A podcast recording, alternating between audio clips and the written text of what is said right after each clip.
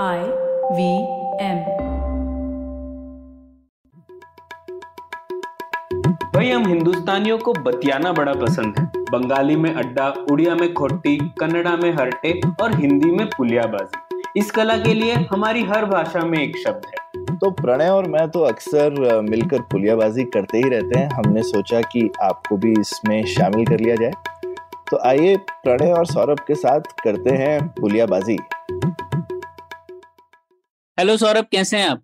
बस बढ़िया प्रणय, तुम बताओ। सौरभ, ये सवाल पूछते पूछते मुझे सौ दफे हो गए हैं, आपको पता है कि नहीं? क्या बात है, तुमने इतना मेरा हाल पूछ लिया है ना। हाँ, हर हर पंद्रह दिन में यही सवाल पूछता हूँ मैं आपसे। हाँ, कि कैसे हाल चल रहे हैं। बीच में हाल अच्छे से बेहाल से फिर से थोड़े ठीक हो रहे हैं। हाँ, हाँ, तो वही तो इस बार हम लोग की एकदम हंड्रेड नॉट आउट वाला एपिसोड है, तो हम लोगों ने सोचा कुछ अलग करते हैं इस बार। और इस बार हम लोग एक स्पेशल गेस्ट को लाए हैं जो इस बार होस्ट करेंगे ये एपिसोड। तो आ, हमारे साथ है विनीत, और विनीत आ, हमारे साथ एक एपिसोड में आए थे जिसमें हम लोगों ने डिजिटल मायाजाल, ऑगमेंटेड रियलिटी, वर्चुअल रियलिटी पे बहुत ही दिलचस्प बातें की थी। तो हम लोगों ने सोचा विनीत को बुलाते हैं, क्योंकि विनीत खुद एक पॉडकास्टर है। उनका एन बी ए के ऊपर एक पॉडकास्ट काफी टाइम से चल रहा है, तो विनीत अग्री भी कर गए। विनीत, बहुत बहुत शुक्रिया, और आप हमें हमारी परीक्षा ले सकते हैं इस पॉडकास्ट में। धन्यवाद Pranay. First of all, it's my pleasure कि तुम लोग आप लोगों ने मुझे बुलाया टू द होस्ट। एक तो because I am a big fan, दूसरा मेरी हिंदी इतनी अच्छी नहीं है, तो as the conversation flows I think my Hindi will come into place. So thank you for that and congratulation आप दोनों के लिए, क्योंकि हंड्रेड एपिसोड्स पहुंचना बहुत मुश्किल होता है। हम खुद एक पॉडकास्ट चला रहे हैं चार साल से and I think we are at like seventy something. तो हाँ, तो congratulation on that. And also एक चीज तो you know I don't know if the listeners know, but I and Pranay have been friends बचपन से, तो आई थिंक क्लास थ्री। और मुझे लग रहा है कि इधर प्रणय इज फॉलोइंग मी और आई एम फॉलोइंग प्रणय। एक तो दोनों में से एक है, क्योंकि हम स्कूल में भी साथ में थे, फिर कॉलेज में भी अननोइंगली साथ में आ गए, और फिर पॉडकास्ट भी हमने शुरू साथ में किया। कोई तो कॉपी कर रहा है किसी को। हाँ सॉरी। और, और विनीत, आप एक बात भूल गए, एक्सीडेंटली हम बैंगलोर में भी एक लोकेलिटी में रह रहे थे। अरे हाँ, so we just met and we were staying in the same area, तो कोई तो कोई कॉपी कर रहा है। पर I think mostly I am copying Pranay, क्योंकि he was the topper in class and I have copied from him many times. So छोड़ छोड़ आए हम वो गलियां। तो Saurabh, also congratulations for you. तो my first question is, why did you guys start this podcast? आपने शुरू क्यों किया? ये ओरिजिन स्टोरी मैंने सुना है आपसे, but I haven't heard like the concrete reason कि आपने सुना है। I mean I have read some articles कि आपने ऐसे यू नो वो था नैरेटिव स्टोरी टेलिंग भी आपने डाला है उसमें, पर अगर आपको ऐसे बेयर बोन्स ट्रूथ बोलना है कि क्यों शुरू किया है, तो इधर आप यू वर टू बोर्ड शुरू करते हैं, कोई तो सुनेगा। तो सौरभ, आप आप शुरू कीजिए कि आपने क्यों ऐसे क्या क्या आइडिया लेके शुरू किया आपने पॉडकास्ट? एक लंबी कहानी, एक छोटी कहानी। पहले छोटी कहानी बताते हैं, लंबी कहानी उसके बाद बताएंगे। तो छोटी कहानी तो ये है कि मैं और प्रणय पवन की शादी में गए हुए थे। याद है प्रणय? वहां पे हम yes. अब अब शादी में क्या होता है, शादी चल रही होती है, दूल्हा दुल्हन की, मतलब बाकी लोग तो हम बोर ही हो रहे थे बाहर बैठ के, खाने का इंतजार कर रहे थे ना खाने खाने का इंतजार कर रहे थे कि कब लंच आएगा। तो बैठे बैठे यही सब गुफ्तगू चल रही थी, आजकल पॉडकास्ट चल रहे हैं, ये चल रहे हैं। और और इसके पीछे लंबी कहानी ये भी है कि मैं और प्रणय बहुत समय से कोशिश कर रहे थे कि हिंदी में हम कैसे अपने विचार लोगों के सामने रखें।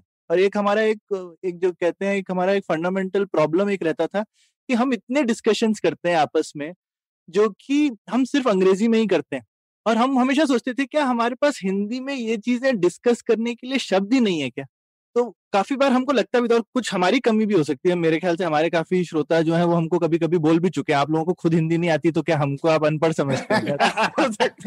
ठीक है, तो तो हो सकता है हमारे श्रोता कुछ ज्यादा पढ़े लिखे हैं, पर हम तो उतने नहीं है। हमने एमए हिंदी हिंदी तो की हुई नहीं है, दसवीं क्लास तक पढ़े हैं हिंदी से। ठीक है, सही बात है। और दोनों की मदर टंग भी नहीं है।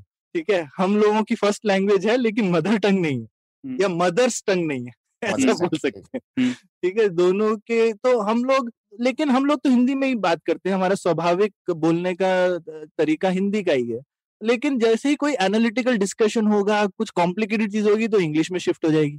तो फिर हमको लगता था, तो प्रणय ज्यादा मेरे से, प्रणय काफी कोशिश करता था हिंदी में लिखने की भी, मैं तो गिव अप था एकदम, मैंने कहा ये सब मेरे से नहीं होगा। पर पर प्रणय ने शुरू किया था, वो हिंदी में काफी लिखता भी था। मैंने ट्राई किया था कि हम ट्रांसलेट करें अच्छे इंग्लिश के हमारे आर्टिकल्स को हिंदी वगैरह में, काफी मुश्किल होती थी। कुछ कुछ टाइप के कॉन्सेप्ट्स थे, हमको शुरू में समझ में नहीं आता था। अब जैसे सप्लाई डिमांड आपको हम समझाना चाहे हिंदी में, I am sure economics Hindi में जो लोग पढ़ते हैं, बीए में पढ़ते होंगे, लेकिन अगर हम बात करेंगे ना तो आपको कुछ समझ में नहीं आएगा। सही बात है, हाँ, ठीक है, डिक्शनरी लेके बैठना पड़ता है सब समझने के लिए। तो ये हमारी आम भाषा में ऐसी डिस्कशंस क्यों नहीं है, ये हम बोलते ही थे। फिर पॉडकास्ट उसी समय ज्यादा पॉपुलर हो रहे थे हमको, और वो शादी के टाइम पे हम ये सब डिस्कस कर ही रहे थे। उसी समय अमित वर्मा ने अपना सीन एंड अनसीन शुरू किया था पॉडकास्ट। तो हम लोगों ने बोला चलो शुरू करते हैं, मे बी बोलने का जो तरीका है और ये जो बोलने का माध्यम है, इसमें ये वोकैबुलरी डेवलप होगी कि हम जो है थोड़ी डीपर डिस्कशंस जो है आइडियाज पे डिस्कशन। हिंदी में बहुत डिस्कशन होते हैं जो कि लोगों पे होते हैं, पर्सनल लाइफ पे होते हैं, अपने पर्सनल एक्सपीरियंसेस पे होते हैं, वो बहुत होते हैं हिंदी में, कोई किसी कमी नहीं है उस टाइप के डिस्कशंस की। लेकिन डिस्कशंस जो सिर्फ आइडियाज पे हों, वो ज्यादा डीप हों, ऐसे सिर्फ सतही तौर पे ना हो, वैसे हम क्या हिंदी में कर सकते हैं। तो कुछ तो शायद ये हमारी अपनी एजुकेशन के लिए था कि हम कर सके और बाकी लोग सुन ले तो बोनस था। प्रणय, तुम कुछ ऐड करोगे? हाँ, इसमें और बहुत सारे फेल्ड अटेम्प्ट्स थे विनीत, ये पॉडकास्ट तक पहुंचने के लिए। तो पहले तो हम लोग, जैसे सौरभ ने एक हिंदी मैगजीन शुरू करने की कोशिश की थी।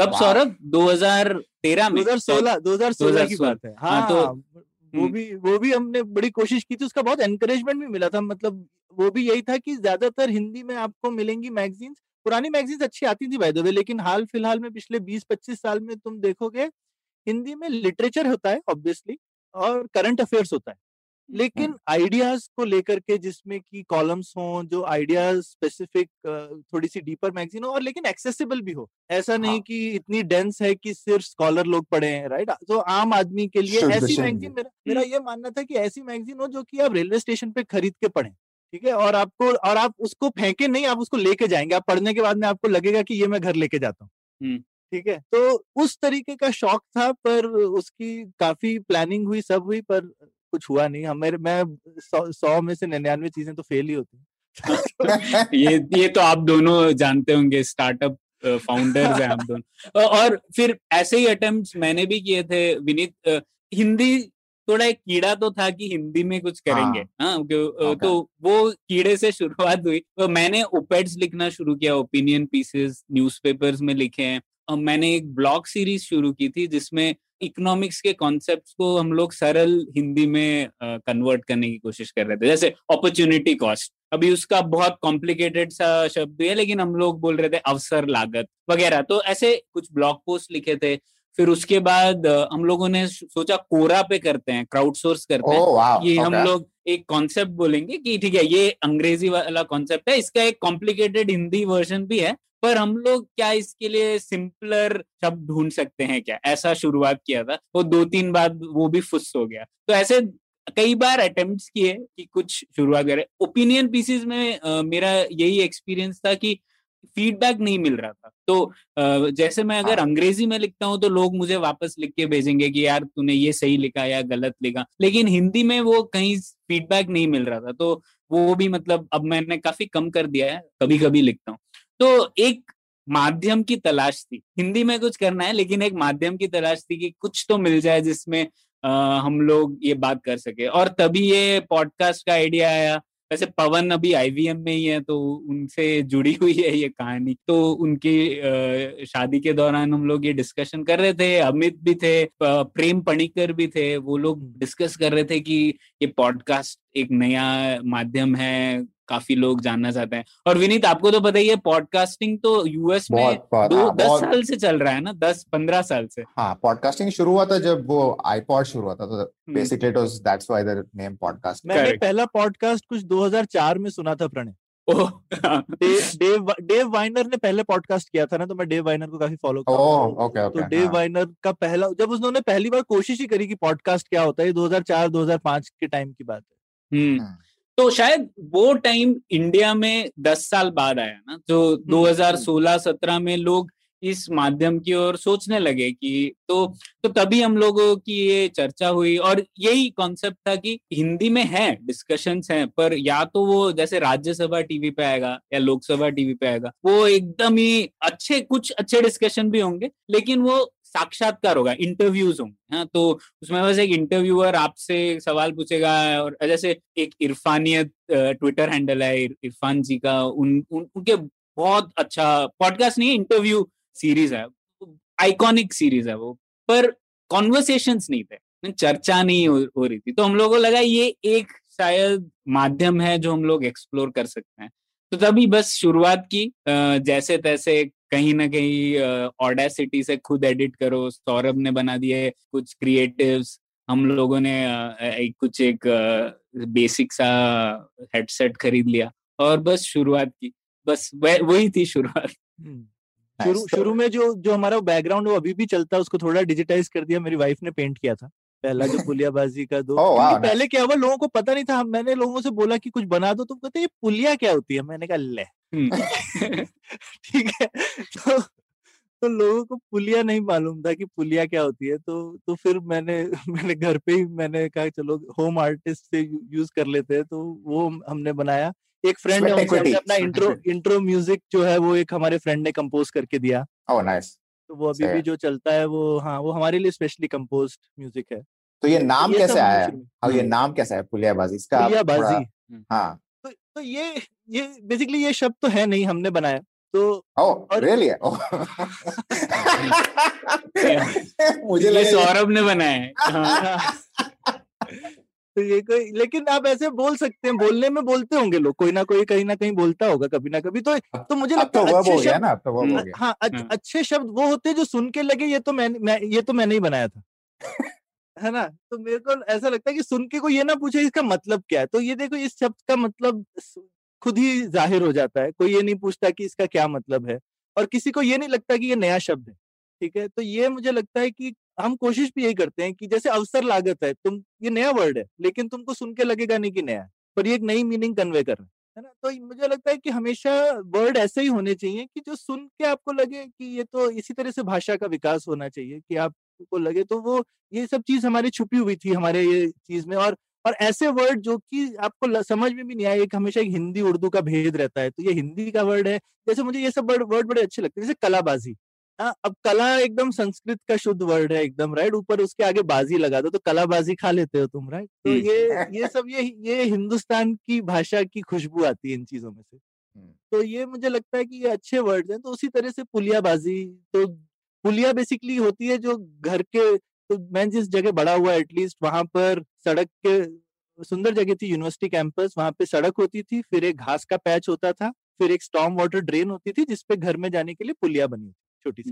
तो पुलिया is like a small pull, you could say, right, bench, पुलिया बेंच, राइट। तो पुलिया इज द कल्वर्ट जिसको अंग्रेजी में बोलेंगे, एक छोटे से ड्रेन के ऊपर जाने के लिए जो बनाते हैं रास्ता, और उसके बगल में दो ऐसे रखे होते हैं जिसपे अक्सर लोग बैठ जाते हैं। तो ये पुलियाबाजी उस तरह का कन्वर्सेशन है जो कि एक बार आपकी बात खत्म हो जाती है, फिर आप जब दरवाजे पे एक और घंटा गपशप मार लेते हैं। ठीक है, और और मैं और प्रणय भी इस तरह से अक्सर होता था कि हम दफ्तर से या कहीं से निकल रहे हैं, फिर बस जाते जाते आधा घंटा और जो है वो जो होता है ना, साइकिल पकड़े पकड़े या स्कूटर पकड़े पकड़े आधा घंटा और हो जाता है बात करते करते। तो ये इस तरीके की ये तरीके के भाव जगाने की कोशिश करी थी नाम से कि ये है पुलियाबाजी। ठीक है, तो ये ड्राइंग रूम में बैठ के वाली बात नहीं है, ये एकदम कैजुअल भी नहीं है, कहीं बीच में है। पर आपने जब जब ये सोचा कि ये ठीक है पॉडकास्ट करते हैं, और हाउ डिड आपने टॉपिक्स कैसे, like how did you decide that this ये टॉपिक्स या ये नीश होगा कि हम इस पे ही बात करेंगे, not you know maybe politics, I mean you don't talk that much politics, you know which is easy और इजी टू गेट क्या बोलते हैं viewership, you know hot button topics. तो आपने कैसे सोचा कि this is kind of like a, मेरे हिसाब से I I rate you guys as good as economics, which is also another podcast जो मैं सुनता हूँ बहुत, तो उस टाइप का आपने वो कैसे नीश पकड़ा? तो वो एक तो हम थोड़े शायद पता नहीं एंटी सोशल ही है शायद दोनों के दोनों, या जो भी, मतलब हम किसी हम देखो किसी से मिलते भी है ना तो ये नहीं पूछते तुम कहाँ से आए हो, तुम कौन हो। इवन हमारे पॉडकास्ट में हम थोड़ा बहुत पूछते हैं लेकिन एक मिनट के बाद हम सीधे मुद्दे पे आ जाते हैं, भैया हाँ ये बताओ तुम्हारे ये ये चीज क्या होती है, ठीक है। तो हम हमेशा आइडियाज में ज्यादा इंटरेस्टेड रहते हैं, लोगों में, उनकी पर्सनल हिस्ट्री और इन सब चीजों में थोड़े से कम रहते हैं। हमारा खुद का ही हम हम खुद भी आपस में एक दूसरे के बारे में बहुत नहीं पूछते हैं, हम ज्यादा जब आपस में भी बात करते हैं तो हम आइडियाज ही ज्यादा डिस्कस करते रहते हैं। तो ये हमारा काफी क्लियर था कि ये तो हमारी नेचुरल मेरे ख्याल से इंक्लिनेशन ही थी कि हम आइडियाज पे ही फोकस करने वाले थे, हमारा और चीजों में इंटरेस्ट ही नहीं है दोनों का। और उसके बाद टॉपिक तो हमने, जैसे हमारा पहला एपिसोड एआई पे था तो हमने कहा हम ऐसी चीजें डिस्कस करेंगे जो लोग सोचते हिंदी में हो ही नहीं सकते। तो सोचो हमने हमने एक्चुअली चुन चुन के शुरू में, देखो कि हमारा पहला एपिसोड एआई पे, दूसरा या तीसरा एपिसोड बिटकॉइन पे, ठीक है। तो हमने चुन के शुरू में तो इस तरीके के एपिसोड उठाए, फिर बाद में ऐसा हमने कोशिश नहीं करी। आई मीन जो लगता है किसी में जिसमें कोई अच्छा गेस्ट हो, जिस टॉपिक में हमको रुचि हो, उस तरह से ढूंढ लेते हैं टॉपिक कोई ऐसे बहुत शुरू में। लेकिन हमने सही में हम we wanted to make a point कि भाई ये नहीं है कि आप एआई पे अच्छा डिस्कशन हिंदी में, में नहीं हो सकता, तो that was the that was the bitcoin पे आप क्यों नहीं कर सकते हैं हिंदी में डिस्कशन, राइट? या आपको फिनटेक पे डिस्कस करना या वर्चुअल रियलिटी पे, जैसे हमने तुमको इन्वाइट किया, तो ये चीजों पे हिंदी में डिस्कशन होते नहीं है। हाँ, सही बात है। तो प्रणय, मैं आपसे ये पूछना चाहता हूँ कि ये थोड़ा सा स्टार्टअप ही क्वेश्चन है, तो मैं अगर सौरभ से पूछूंगा तो उसके पास आंसर अच्छा रहेगा, तो मैं आपसे पूछता हूँ आपको कब लगा कि पुलियाबाजी का प्रोडक्ट मार्केट फिट हो गया है? yes, अच्छा। अरे हाँ, ये कुछ कुछ हो रहा है इसमें, कुछ यू you नो know, जैसे कुछ सक्सेस आ रहा है कि लोगों को अच्छा लग रहा है, और यू you नो know, कब पता चला आपको, लाइक बाय विच एपिसोड आपको लगा कि oh there is a resonance? मुझे लगता है प्रोडक्ट मार्केट फिट तब हुआ जब और लोग ऐसे टाइप के पॉडकास्ट करने लगे। oh, तो, copycats. हाँ, तो तब, क्योंकि अभी जैसे और हमारे सर्कल में ही काफी लोगों ने बोला कि अच्छा है, ये आइडिया है, मैं भी अपनी भाषा में शुरू करना चाहता हूँ।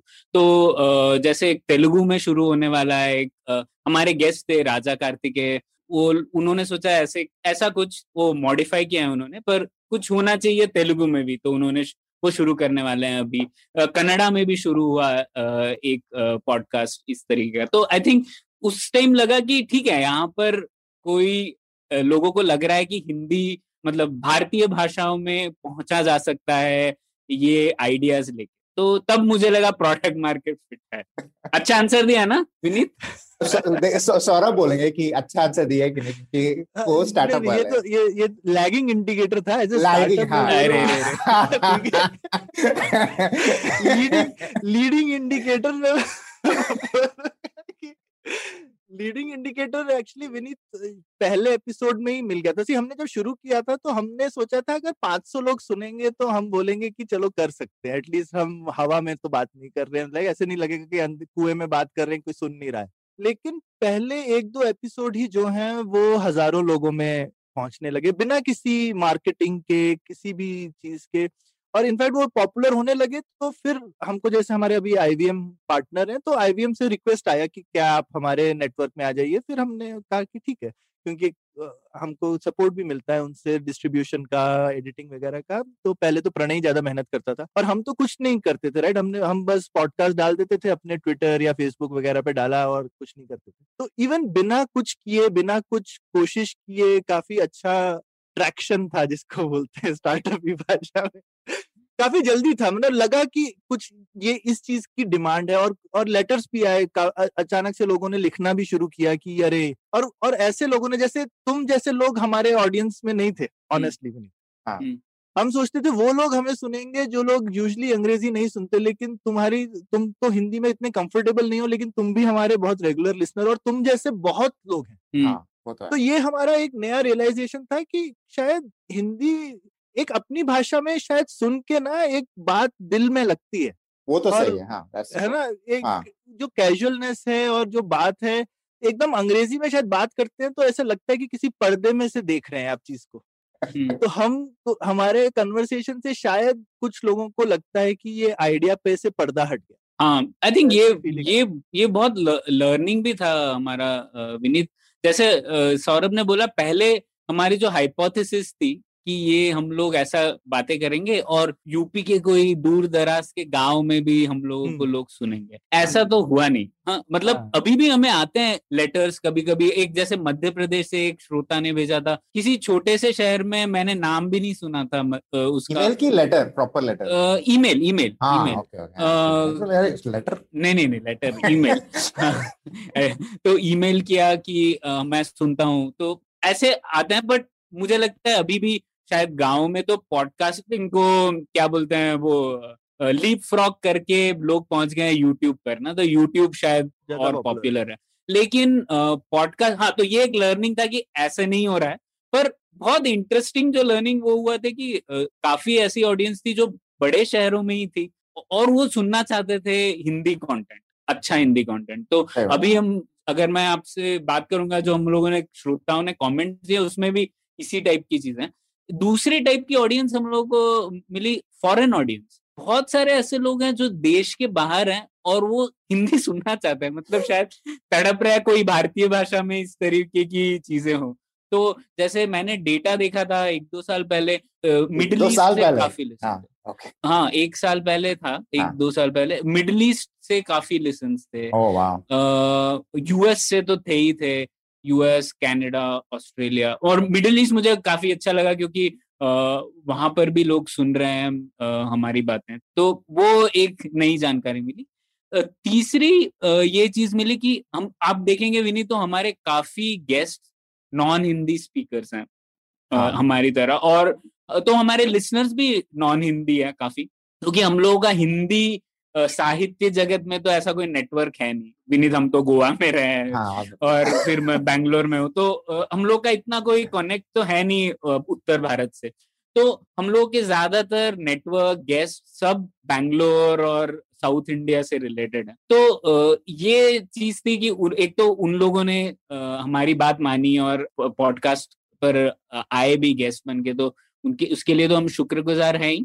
और तो नॉन हिंदी गेस्ट को हम लोग हिंदी स्पीकर्स तक लेकर आए, ये एक लर्निंग थी। काफी लोगों को, गेस्ट को भी वो पसंद आया और काफी जो श्रोता थे वो भी, उन्हें पसंद आया कि यार इस तरीके की चीज मैंने शायद सुनी नहीं और शायद मैं सुन नहीं पाता। तो ये काफी एक लर्निंग थी जो हम लोगों को लगा कि ये नहीं हो सकता है, पर अलग ही दिशा में बढ़ गए। आप, आप लोगों को कभी कोई फैन मोमेंट हो गया हुआ है कि You know, you're looking up to this person है और वो बोलता अरे मैं तो सुनता हूँ आपका पॉडकास्ट पुलियाबाजी हमेशा, वो कभी हुआ है that वो, or at least someone saying that I know who you guys are just because through your podcast? तो कौन हो, is there any person ऐसा आप you can name?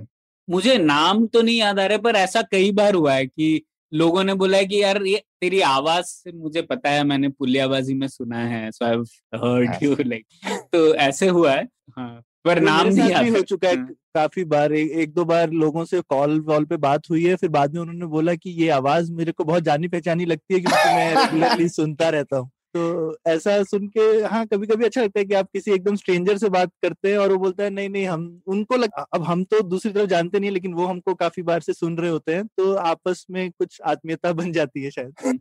हाँ, वो कनेक्शन हो जाता है if you hear the voice again and again, तो वो क्या बोलते हैं। तो इसलिए podcast are considered like high engagement की, the people that listen you know they keep coming and coming and coming, तो वो एक चीज है। इमर्सिव एक्सपीरियंस, इमर्सिव एकदम फुल। और हमारे यहाँ भी लंबे लंबे पॉडकास्ट ऐसे बहुत लंबे हाँ। तो एक एक चीज मैं आपसे पूछना चाहता है कि आप जब टॉपिक्स चूज करते हो है ना, तो is it is it a conscious decision कि ये टॉपिक चूज करेंगे, इसलिए you go and get a guest who can speak on the topic, कि you get the guest and then you talk about the topic? कैसे, what's the way you guys select your? हाँ, तो ये एक ज्यादातर वो हम लोग टॉपिक देखते हैं और फिर गेस्ट। तो कैसे होता है विनीत, जैसे मैं और सौरभ हम लोग मिलते तो नहीं है ज्यादा, हम लोग शायद ये तीन साल तीन साढ़े तीन साल हो गए पुलियाबाजी करते करते हुए, हम लोग साढ़े तीन बार ही मिले होंगे पुलियाबाजी से। रियली? बैंगलोर में दोनों बैंगलोर में रहते ना हाँ, पर हम लोग साथ में काम नहीं करते। हम लोग तक्षशिला से जुड़े हुए हैं, मतलब मैं हाँ. तो काम करता हूँ तक्षशिला में, सौरभ भी जुड़े हुए हैं, पर हम लोग मतलब मिलते नहीं है। सौरभ का तो फुल टाइम स्टार्टअप है, तो आप सोच ही सकते हैं। तो हर शुरुआत से ही हम लोग की कॉन्सेप्ट ये था कि अपॉर्चुनिटी कॉस्ट, मतलब अवसर लागत कम से कम होनी चाहिए, तभी ये चल पाएगा। तो इसीलिए ऑनलाइन रहेगा। पहले एपिसोड से ये जेनकास्टर वगैरह से शुरू था, और दूसरा इसीलिए हम लोगों ने सोचा था पंद्रह दिन में एक बार करेंगे, क्योंकि हर वीक तो हो नहीं पाएगा। तो वो एक शुरुआती। तो पर तक्षशिला से क्योंकि हम जुड़े हुए हैं, तो हम लोग पब्लिक पॉलिसी के बारे में काफी डिस्कशन ऑनलाइन चलते रहता है, और पॉलिसी से ना कि मतलब हम लोग ये इंटरेस्टेड नहीं है बीजेपी जीती या कांग्रेस जीती। हाँ, ये तो बहुत होता है हिंदी में, यही होता है। आप, मेरे पेरेंट्स तो यही देखते हैं टीवी पे। तो हम लोगों को लगा था कि ये नहीं होना चाहिए, तो इसीलिए हम लोग जो डिस्कशन कर रहे थे आइडियाज पे तो चलती रहती थी बातें, ईमेल पे या फिर कभी कभार जब मिलते थे तब। तो तब से हम लोगों ने सोचा हाँ कोई किताब हम लोगों ने इंटरेस्टिंग पढ़ी, तो हम लोग सोचते हैं ठीक है ये किताब है, ये बहुत इंटरेस्टिंग है, ये किताब शायद दस साल बाद भी लोगों को पसंद आएगी, तो क्यों ना हम लोग इस पे एक एपिसोड करते हैं। तो उसी से शुरुआत हुई, किताब पढ़ने से, और अच्छे आर्टिकल्स किसी ने लिखे हो। तो हम लोग सिर्फ यही देखते हैं लॉन्गेविटी है कि नहीं, ये चीज शायद पांच साल बाद भी लोगों को वो पसंद आएगी कि नहीं, तो उस तरीके से हुआ। तो गेस्ट तो हम लोगों ने एक दो बार ही देखे होंगे कि ठीक है इन गेस्ट, ये गेस्ट चाहिए, ज्यादातर बार तो एक किताब या आर्टिकल्स से ही हम लोग पहुंचे हैं गेस्ट की। तो ऐसा कंटेंट स्ट्रेटजी में बोलते हैं एवरग्रीन कंटेंट। अच्छा, सो बोलते हैं कि content that is relevant you know the next ten years also, और वो हमारे लिसनरशिप में दिखता है। हमारा हर एपिसोड कोई ना कोई रोज सुनता है। That's good. तो एसईओ भी अच्छा, निन्यानवे जो पुराने निन्यानवे एपिसोड भी हैं वो रोज कोई ना कोई, हर उन निन्यानवे में से कोई एपिसोड अकेला फील नहीं कर रहा होगा, उसको कोई ना कोई रोज सुन रहा होगा। रोज सुन रहा है। नहीं तो बॉट बॉट्स भी डाउनलोड करते हैं तो वो भी हो सकता है। हाँ वो भी नहीं नहीं, लेकिन नंबर इज सिग्निफिकेंट कि वो बॉट नहीं है, कोई सुन रहा है। अरे रे रे सही है सही। तो okay, so let's let's get down into the nitty gritties of the episodes that आप लोगों ने किया हुआ है, क्योंकि ऑब्वियसली मैं फैन हूं तो मैंने मोस्टली सारे सुने हुए हैं। तो let's start with favourite episodes. Pranay आप शुरू करें, फिर सौरभ आप। हम्म एक तो मेरे वो एपिसोड्स हैं फेवरेट विनीत जिसमें थोड़ा लाइट बल्ब मोमेंट्स थे, तो अभी भी मुझे चमके जब मैंने सोचे उस, उस इस सवाल के बारे में। तो एक तो जो विश्वनाथ के साथ हम लोगों ने हालिया एक एपिसोड किया था पानी के ऊपर, तो जैसे भारत एक भूजल सभ्यता, वो मुझे बहुत अच्छा लगा, क्योंकि उन्होंने कहा कि जैसे भारत में हम लोग हमेशा नदियों की बात करते हैं ना, हर चीज में नदी, और पिक्चरों में नदी, गानों में नदी वगैरह, पर भारत एक्चुअली भूजल सभ्यता है, कुओं का बहुत बड़ा महत्व रहा है, इवन इंडस वैली सिविलाइजेशन में कुओं का महत्व है। तो ये एक कॉन्सेप्ट मुझे बहुत अच्छा लगा। और उन्होंने एक और चीज बोली थी जो मुझे चिपक गई, एक कि जैसे बैंगलोर के बाहर ट्रीटेड वाटर एग्रीकल्चर में यूज हो रहा है, तो उन्होंने कहा था कि हम लोग की संकल्पना ऐसे सोचना चाहिए कि जो शहर है वो एक फर्टिलाइजर फैक्ट्री हो सकते हैं गांवों के लिए। तो पानी जो आ रहा है शहरों में उसको अगर हम लोग ढंग से ट्रीट करें तो वो एक फर्टिलाइजर बन सकता है एग्रीकल्चर के लिए। तो एक नया तरीका था सोचने का, मैंने कभी सोचा नहीं था। तो एक वो चीज थी। और भी बहुत सारे एपिसोड है। विनीत आपने भी एक बहुत अच्छी बात कही थी, जैसे एंटरटेनमेंट का आपने बोला था कि कैसे एंटरटेनमेंट का वर्चस्व बढ़ रहा है आगे जाते जाते, और लोग और पैसा और टाइम और अटेंशन दे रहे हैं एंटरटेनमेंट की ओर। ये चीज भी मेरे लिए बहुत नई थी, मैंने इस तरीके से सोचा नहीं था उस बारे में। आ, फिर आ, एक और काफी एपिसोड है वैसे तो, लेकिन top three top three top three ना, एक हाँ। और कौन सा मैं चुनूं? हाँ शायद अमित के साथ जो एक एपिसोड था वो भी बहुत अच्छा था, क्योंकि हम लोगों ने लिबरलिज्म के बारे में बात की थी, क्लासिक लिबरलिज्म, और आ, हायक वगैरह के जो लैंडमार्क पेपर्स है, the use of knowledge in society, the constitution of liberty, इन चीजों के बारे में बात की थी। और विनीत आपको तो बताइए, अपने को इकोनॉमिक्स में तो सिर्फ कार्ल मार्क्स सिखाते थे, मैंने हायक के बारे में कभी नहीं सुना था जब तक मैं तक्षशिला में पढ़ा। मैं तो इकोनॉमिक्स शो में पाँच मार्क्स का होता है, पाँच मार्क्स तो कुछ भी लिखे टू टू एंड हाफ तो मिल ही जाए। एग्जैक्टली, तो वही इकोनॉमिक्स हमको कितनी बुरी तरीके से समझाया था ना, मतलब वो फाइव ईयर प्लान और पता नहीं क्या क्या। तो हम लोग को इकोनॉमिक मतलब आर्थिक इतिहास समझाते हैं, अर्थशास्त्र समझाते ही नहीं है। तो इसीलिए हम लोग की ये कोशिश भी रहती है हर एपिसोड में, अर्थशास्त्र is a study of human behaviour, तो हम लोग वो पॉइंट ले आए। तो उस बारे में अमित के साथ जो एपिसोड था उसमें हम लोगों ने हायक के बारे में चर्चा की कि कैसे एक सेंट्रली प्लान्ड सिस्टम काम नहीं कर सकता, क्योंकि नॉलेज हर चीज सेंट्रलाइज नहीं हो सकती। अगर एक ग्राउंड पे जो लोग हैं उन लोगों को अपनी स्थिति के बारे में बहुत बेहतर पता होगा किसी सेंट्रल अथॉरिटी के बजाय। तो वो एक जो सेंट्रल इंसाइट है वो बहुत अच्छी थी मुझे लगता है, और वो बहुत लोगों तक पहुंचनी चाहिए, क्योंकि भारत में अभी भी वो विश्वास है कि सरकार माई बाप है, सरकार बहुत सारी चीजें कर सकती है और बस हम लोगों को सरकार फिक्स करनी है, हमारे प्रॉब्लम फिक्स हो जाएंगे। तो मुझे लगता है वो एक इनसाइट अच्छा। तो ये तीन है मेरे। सौरभ सौरभ मेरे एक्चुअली फेवरेट एपिसोड्स ज्यादातर वो हैं बिना गेस्ट वाले, जिसमें मैंने और प्रणय अपने बाइटू नहीं पुराने वाले थोड़े से, जैसे जिसमें हमने गांधी और टैगोर का डिस्कशन हाँ, किया है, बहुत अच्छा था वो। yes. वो मुझे बहुत पसंद है एपिसोड। हमने दो दो एपिसोड में अम्बेडकर के आइडियाज डिस्कस किए, जो कि मेरा काफी पसंदीदा एपिसोड है। एक और एपिसोड उसमें गेस्ट थी, कजरी आई थी अर्थशास्त्र डिस्कस करने के लिए, वो भी काफी फेवरेट मेरा एपिसोड है, जो कि हाँ जो कि एक्चुअली डबल एपिसोड था। और जो हमारी चाइना की ओवरऑल सीरीज रही है मैं बोल सकता हूँ, मतलब एक एपिसोड मैं नहीं बोलूंगा क्योंकि हम मल्टीपल एपिसोड्स हैं। हम लोगों ने मनोज के साथ टू एपिसोड चाइना पे किया है, मैंने मिस मैंने मिस किया एक्चुअली, मैं नहीं था एक दो उनमें, पर चाइना पे ताइवान में हम लोगों ने जो एपिसोड किया था सनी के साथ सनी के साथ कानपुर से चीन तक, Uh, काफी लोगों ने पसंद भी किया कि एक हिंदुस्तानी जो चाइना में रहता है वो अपना पर्सपेक्टिव चाइना से बता रहा है।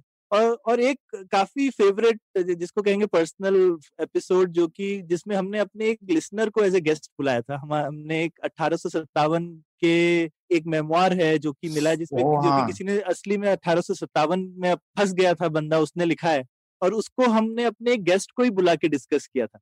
तो वो भी एक अच्छा लगा, एक गेस्ट थे जो जिन्होंने हमको लिखा और ये टॉपिक हमारे दिमाग में था ही, तो हमने उनके साथ डिस्कस किया। तो ये कुछ मेरे फेवरेट एपिसोड्स हैं। हाँ, तो आई थिंक विनीत विनीत आपके आपके आपके फेवरेट? हाँ, हाँ, मेरा फेवरेट एपिसोड वाज द जो आपने वो वर्चुअल रियलिटी पे किया था, वो तो मेरा फेवरेट oh, wow. अच्छा था वो गेस्ट अच्छा था बहुत ही अच्छा था, बहुत ही उम्दा पॉइंट्स बोले गेस्ट ने, आप सब जाके सुनो उसे नहीं तो आ, मेरे फेवरेट्स थे, एक तो वो जो आपने वो किया था लैंग्वेज वाला जो अभिषेक अवतंस के साथ, वो बहुत पॉपुलर एपिसोड भी है भाई, वो वो एक अच्छा, वो बहुत अच्छा लगा। वो हम बहुत टाइम से ढूंढ रहे थे कि वो टॉपिक पे कौन अच्छा गेस्ट मिले, मैं और प्रणय कम से कम एक साल लगा हमको कि कोई करेक्ट गेस्ट हमको मिले।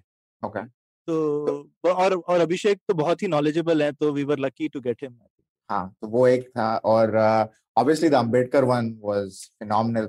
तो ये अम्बेडकर वाला जो है इसके ऊपर मेरे मेरे पास एक क्वेश्चन है, क्योंकि I think the Ambedkar one was a little bit, मेरे को लग रहा था कि अपोजिंग व्यूज थे होस्ट के और गेस्ट के, पर I I give you guys so much credit to, आपने वो जो पूरा इंटरव्यू चलाया आपने एकदम ऐसे hold, like you held your thoughts and and feelings to to the ground. तो ये am I right, like you had a lot of thoughts and feelings but you kind of just subdued it so that the conversation kind of flows, ki aapko lag raha tha ki there was it was kind of flowing in the okay, you are talking of jo hum logon ne Chandrabhan ji ke sath kiya recently, correct correct correct okay, main main refer kar raha tha jo maine aur Pranay ne pehle kiya tha Ambedkar, oh okay okay okay okay ha, lekin ha Chandrabhan ji wala episode bhi acha tha। I don't think ऐसे कोई feeling, तो कभी कभी हम guest के साथ disagree करते हैं, ऐसा तो नहीं है कि हम नहीं करते, और मुझे लगता है कि आइडियाज की कन्वर्सेशन में तो करना चाहिए, सिर्फ ऐसा थोड़ी है कि सुनना ही है, और हमारी कन्वर्सेशन है तो हम तो बीच में काट भी देते हैं, हम बहुत ज्यादा पेशेंट लिसनर भी नहीं है, अगर कुछ गलत तो ये तो पुलियाबाजी है, राइट, पुलिया पे जैसे आप बोलेंगे वैसे ही, तो हम कोशिश तो करते हैं उसी तरह से बात करने की कि कुछ अच्छा नहीं लगा तो बता दिया। लेकिन ऑब्वियसली वो गेस्ट हैं हमारे, तो उनकी उनको अपनी बात रखने का पूरा मौका मिलना चाहिए, तो ये तो बिल्कुल ठीक बात है। उसके बाद और हम भी अगर कुछ डिसएग्री करते हैं तो अपनी बात रख देंगे, लेकिन ऐसा किसी को नीचा दिखाने का उद्देश्य तो नहीं है। फाइनली आइडियाज लोगों तक पहुंचने चाहिए, और अगर दोनों पक्ष पहुंच जाए तो और भी अच्छा है। लिसनर्स खुद समझदार हैं, वो खुद देख सकते हैं उनको क्या ठीक लगता है क्या गलत। विनीत, मैं आपसे सहमत हूँ इस बात पे कि ऐसे दो तीन एपिसोड थे जहाँ पे मैंने तो अपने आप को रोका। हाँ, तो मेरे को पता है क्योंकि मैं प्रणय को जानता हूँ, तो मैं जानता हूँ प्रणय आपको रोक रहा है। तो एक तो ये एपिसोड था, और एक uh, महिमा के साथ हम लोगों ने एक एपिसोड किया था on how women in India live their lives, right?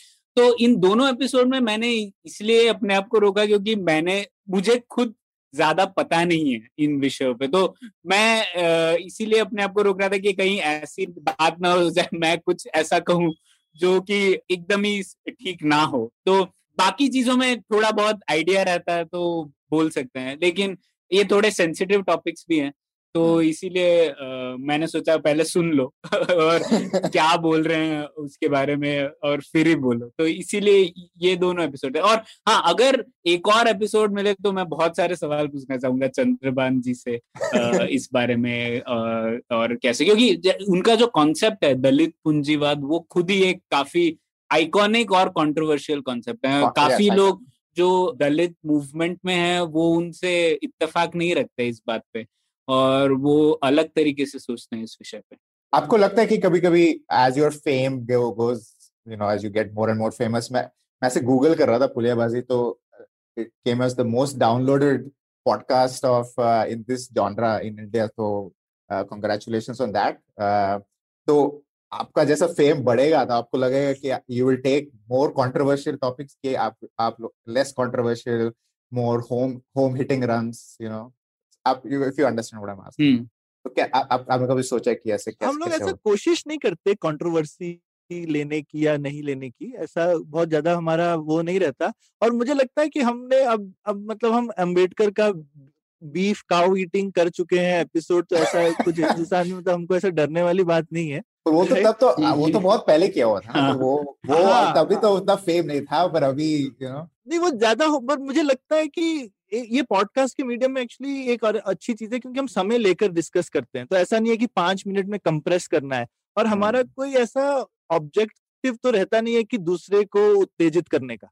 तो मेरे ख्याल से हाँ इट्स अ कॉन्वर्सेशन, और मुझे लगता है कि हम अगर कंट्रोवर्शियल टॉपिक है तो मैं और प्रणय डिस्कस करके दूसरे को बिना, अब जैसे हमें बीच में एक ईमेल भी आया, किसी ने हमको सजेस्ट किया था कि हम फार्म बिल पे डिस्कशन करें, और उन्होंने बोला कि आ, आपके जो गेस्ट आए थे वो बिल्कुल मुझे पसंद नहीं आए, बायस्ड बायस्ड थे थोड़ा, एकदम बायस्ड थे ये थे, लेकिन उन्होंने कहा अच्छा नहीं लगा लेकिन बहुत बुरा नहीं माने वो।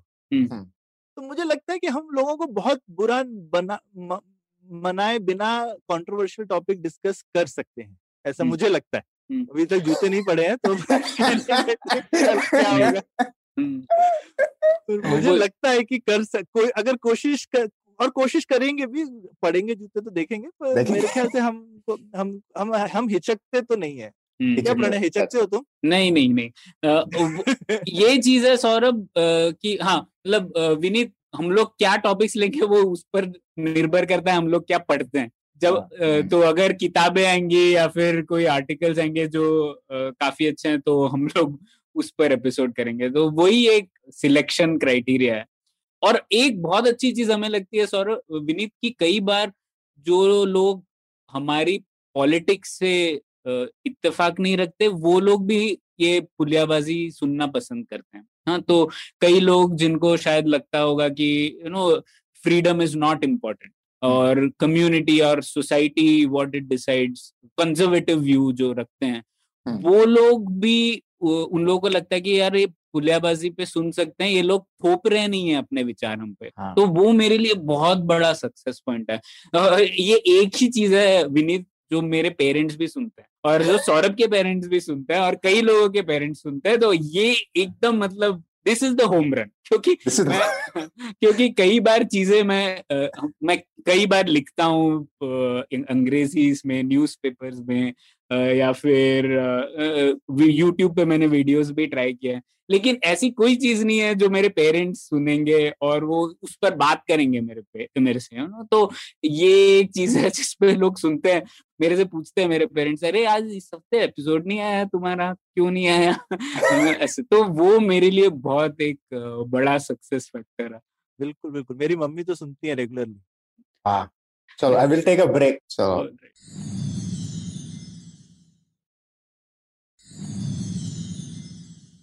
प्रणय, ये जो मैं पूछ पूछ रहा था कि ऐसे you know the idea of holding back your emotions or holding back questions that you think may or may not rile the guest up. वो एक होता है कि you want to poke little holes. तो आपको कभी लगता है कि जैसे आपने बताया कि you want to again have this interview because now you have probably आपने थोड़ा और पढ़ा है, आपको आपको और थोड़े questions हैं. तो ऐसे एक और कोई टॉपिक था या और कोई गेस्ट था कि आपको लगा कि यार ये और हम डीप जा सकते थे कि और यू फेल्ट लाइक इट्स आपके इनएक्सपीरियंस के वजह से आपने you couldn't go deep enough, you know, क्योंकि वो होता है जैसे हम भी करते हैं पॉडकास्ट तो हमें भी लगता है कभी गेस्ट जाने के बाद अरे यार ये पूछना था, ये और थोड़ा हमें डिग करना था. तो आपको कभी लगता है ये?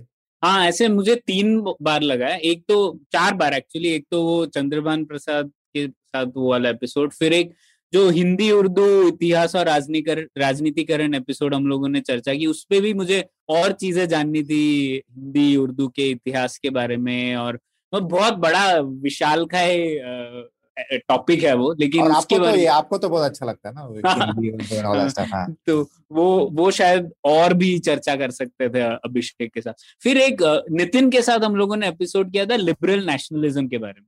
तो मुझे लगता है एक Nitin is my favourite original thinker, इसलिए नहीं क्योंकि वो मेरे बॉस है, पर generally he is right, he has many new ideas to contribute to public discourse. तो लिबरल नेशनलिज्म भी ऐसे ही उनकी एक संकल्पना है, क्योंकि लिबरलिज्म और nationalism generally two ends of the spectrum है ना. पर वो वो कहते हैं, उन्होंने लिखा है इसके बारे में कि तो भारत का जो नेशनलिज्म uh, है वो लिबरल नेशनलिज्म है, ये दोनों को जोड़ता है. तो वो एक एपिसोड था, लेकिन मुझे लगता है हम लोग वो एपिसोड में वो डेप्थ तक नहीं जा पाए. उस उस विषय पे हम लोग बहुत और चर्चा कर सकते थे, क्योंकि बहुत महत्वपूर्ण विषय है वो. भारत के नेशनलिज्म को अगर समझना है तो शायद वो हम लोग और सतही तौर पर ही हम लोग डिस्कस कर पाए थे वो. फिर एक आखिर में एक इलेक्शन पे एपिसोड था विनीत, और हम लोग अभी ब्रेक में प्रिवेसी की बात कर रहे थे, और इलेक्शन पे तो हम लोगों ने एक फॉर्मर जो इलेक्शन कमिश्नर थे उनकी एक किताब थी, तो उन्होंने कहा था कि कैसे इलेक्शंस काफी सेफ हैं भारत में और ईवीएम्स भी काफी सेफ हैं. और मुझे मैं भी बहुत बिलीव करता हूँ उसमें, काफी चीजें हैं, पर शायद बहुत सारी और वल्नरेबिलिटीज थी जो हम लोग शायद डिस्कस नहीं कर पाए. जैसे अभी इलेक्शन ईवीएम तो ठीक है, शायद हैक नहीं कर सकते, लेकिन ईवीएम के साथ अब एक जो वो प्रिंटेड स्लिप आती है उसमें जो कनेक्शन है उसकी वजह से बहुत सारे वल्नरेबिलिटीज इंट्रोड्यूस हुए हैं. तो वो चीजें हम लोग शायद उनको और क्वेश्चन करना था, जिससे कि हम लोग बात कर रहे हैं, क्योंकि ये विनीत आपको पता ही है बहुत कंट्रोवर्शियल टॉपिक है, हाँ. है अभी भी, और कोई इसके बारे में बात नहीं करता जब तक इलेक्शन ना आ जाए. अगला इलेक्शन आया तो अगर मेरे को लग रहा है मेरी पार्टी हार रही है तो लोग इसके ऊपर बात करना शुरू कर देते हैं, फिर अगर मेरी पार्टी जीत गई तो मैं बात नहीं करता. पर शायद फिर भी उस चीज को जानना जरूरी है कि क्यों ऐसी चीजें बार बार आ रही हैं, क्यों हम लोग ये विश्वास नहीं ला पा रहे हैं हमारी इलेक्शन प्रक्रिया में कि हम लोग थोड़ा सेफ हैं और ये हैक नहीं हो सकता. तो बहुत सारी चीजें, क्योंकि हैकिंग सिर्फ सॉफ्टवेयर वाइज नहीं है, क्या लोग ईवीएम कोई जब सोशल हैकिंग भी होता है, सोशल हैकिंग, माइंड हैकिंग भी है. तो वो चीजों पे शायद हम लोग इतनी चर्चा नहीं कर पाया. मुझे लगता है वो जानना जरूरी था. अगर हम लोग एक ऐसा एपिसोड प्रोड्यूस करते कि हम लोग लोगों पे थोप सकते कि यार अगर तेरे को डाउट है इलेक्शन प्रक्रिया पे तो ये एपिसोड सुन, you will get the complete literature that what we know what we don't. तो ये एपिसोड मुझे लगे. और गुलजार साहब आप? हाँ, मेरे को नाम चेंज करना है. मेरे को तो यूजली तो पहला जो तुम्हारा सवाल था होल्ड बैक वाला, तो मैं तो होल्ड बैक करता वरता हूँ नहीं, ठीक है. तो जो जो दिल में आता है वो मैं बोल देता हूँ यूजली, और ज्यादा से ज्यादा क्या होगा, गलत होंगे ना. हाँ. तो अभी मतलब तुम भी फाउंडर हो, मतलब एंटरप्रेन्योर हो के गलत गलत होने की तो आदत हो जाती है, आदत हो रोज है। रोज दस बार गलत ही काम करते हो, ठीक है. फिर जो दो तीन सही हो जाए, अगर रोज दो तीन बार सही कर लिया तो बहुत अच्छा है, अचीवमेंट ऑफ द डे होता रहता है, ठीक है. तो गलत करने की जो हिचक है और गलती करने की हिचक तो दिल में है नहीं, तो मैं तो इसलिए मे, मेरा मेरा ये होल्ड बैक वाला फंडा है ही नहीं, फंडा ही नहीं. ठीक है, सही है बात. ठीक है, तो सौरभ आप बोलने वाले थे आपके एपिसोड जिसमें हम लोग और डिस्कशन कर सकते थे. हाँ, तो ऐसे तो मुझे यार हम हमेशा हम ऐसे ऐसे बोल के चलते हैं कि एक घंटे से कोई समय सीमा नहीं है, लेकिन लगभग एक घंटा प्लस माइनस दस बीस मिनट में हम कोशिश करते ही हैं। तो बहुत सारे एपिसोड होते हैं जिसमें लगता है कि चर्चा चलती रहे, हम्म ओके, और बहुत कुछ होता है डिस्कस करने के लिए।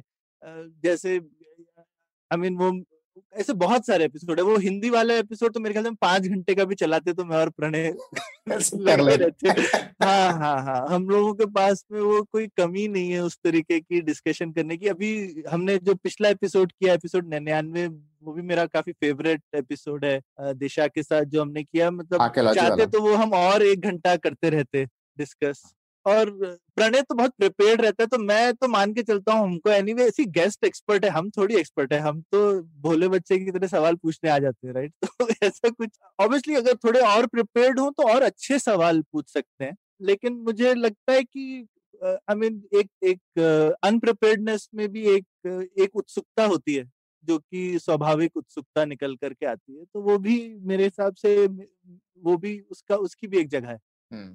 सही बात है, सही बात है।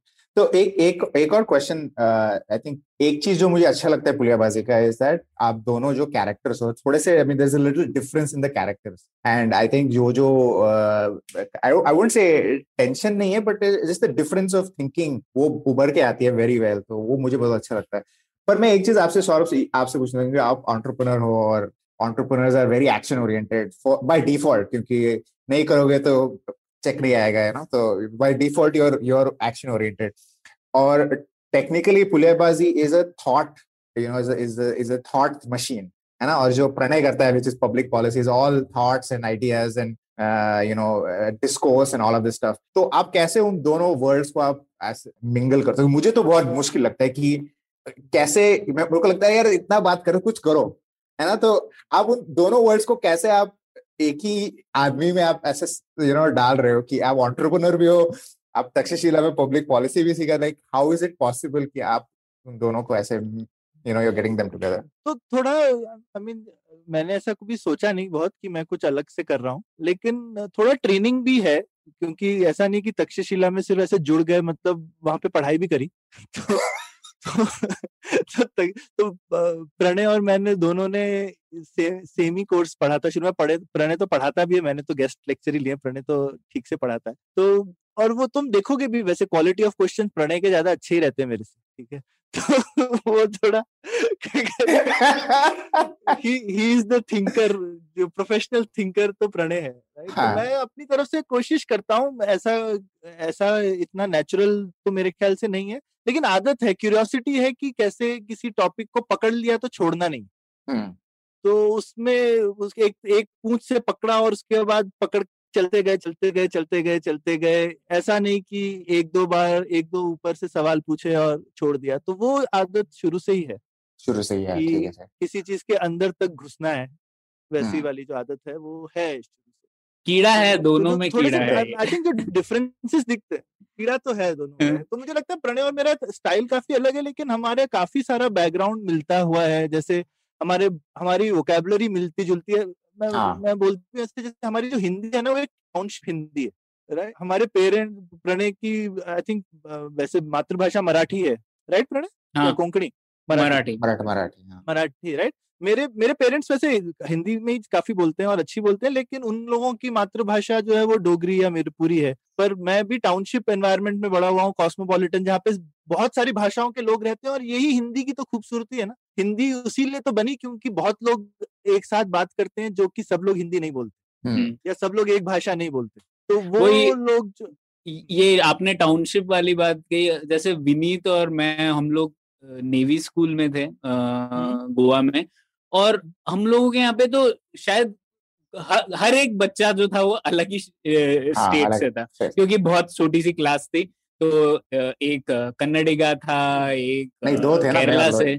हाँ, तू तो कुर्क से है, कुर्की, हाँ, technically not technically not connected. तो मतलब ऐसे अलग अलग जगह से थे, लेकिन हमारी लिंक लैंग्वेज हिंदी थी सौरभ। तो मतलब अंग्रेजी में बात करते थे, पर मोस्टली इवन गोवा में, मतलब आप सोच लीजिए गोवा में तो जनरली बाहर भी लोग अंग्रेजी में बात करते हैं। जैसे इंदौर में आप स्कूल में भले ही कितनी अंग्रेजी अच्छे से बोलो, वो एक कदम बाहर आते ही आप हिंदी बोलोगे।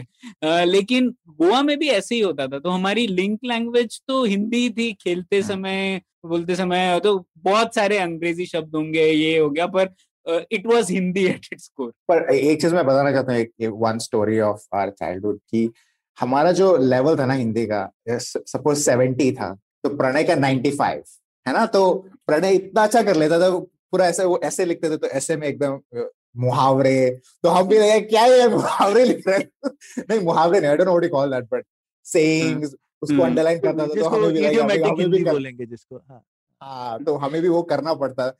एंड इतना हमने लाइक ऑब्वियसली क्लास में कंपटीशन होता था, अभी प्रणय नंबर वन था फॉर द मोस्ट पार्ट, तो हम we had to work so hard in Hindi कि टेंथ में जब हमारे मेरे मार्क्स आए, I had more in Hindi than English, तो इतना मैंने मेहनत किया था हिंदी में, क्योंकि प्रणय का लेवल इतना ज्यादा था कि हमें हमें लग रहा था अगर हम उसको मीट ना कर पाए तो फेल ही हो जाएंगे, है ना। तो सब ने तो प्रणय लाइक पुल्ड अपने पूरे जो अपना जो बैच का हिंदी का जो लेवल था ना, उसको एकदम ऐसे पकड़ के उसने ऐसे खींच ही लिया पूरा। तो दैट ये तो मुझे पता नहीं था।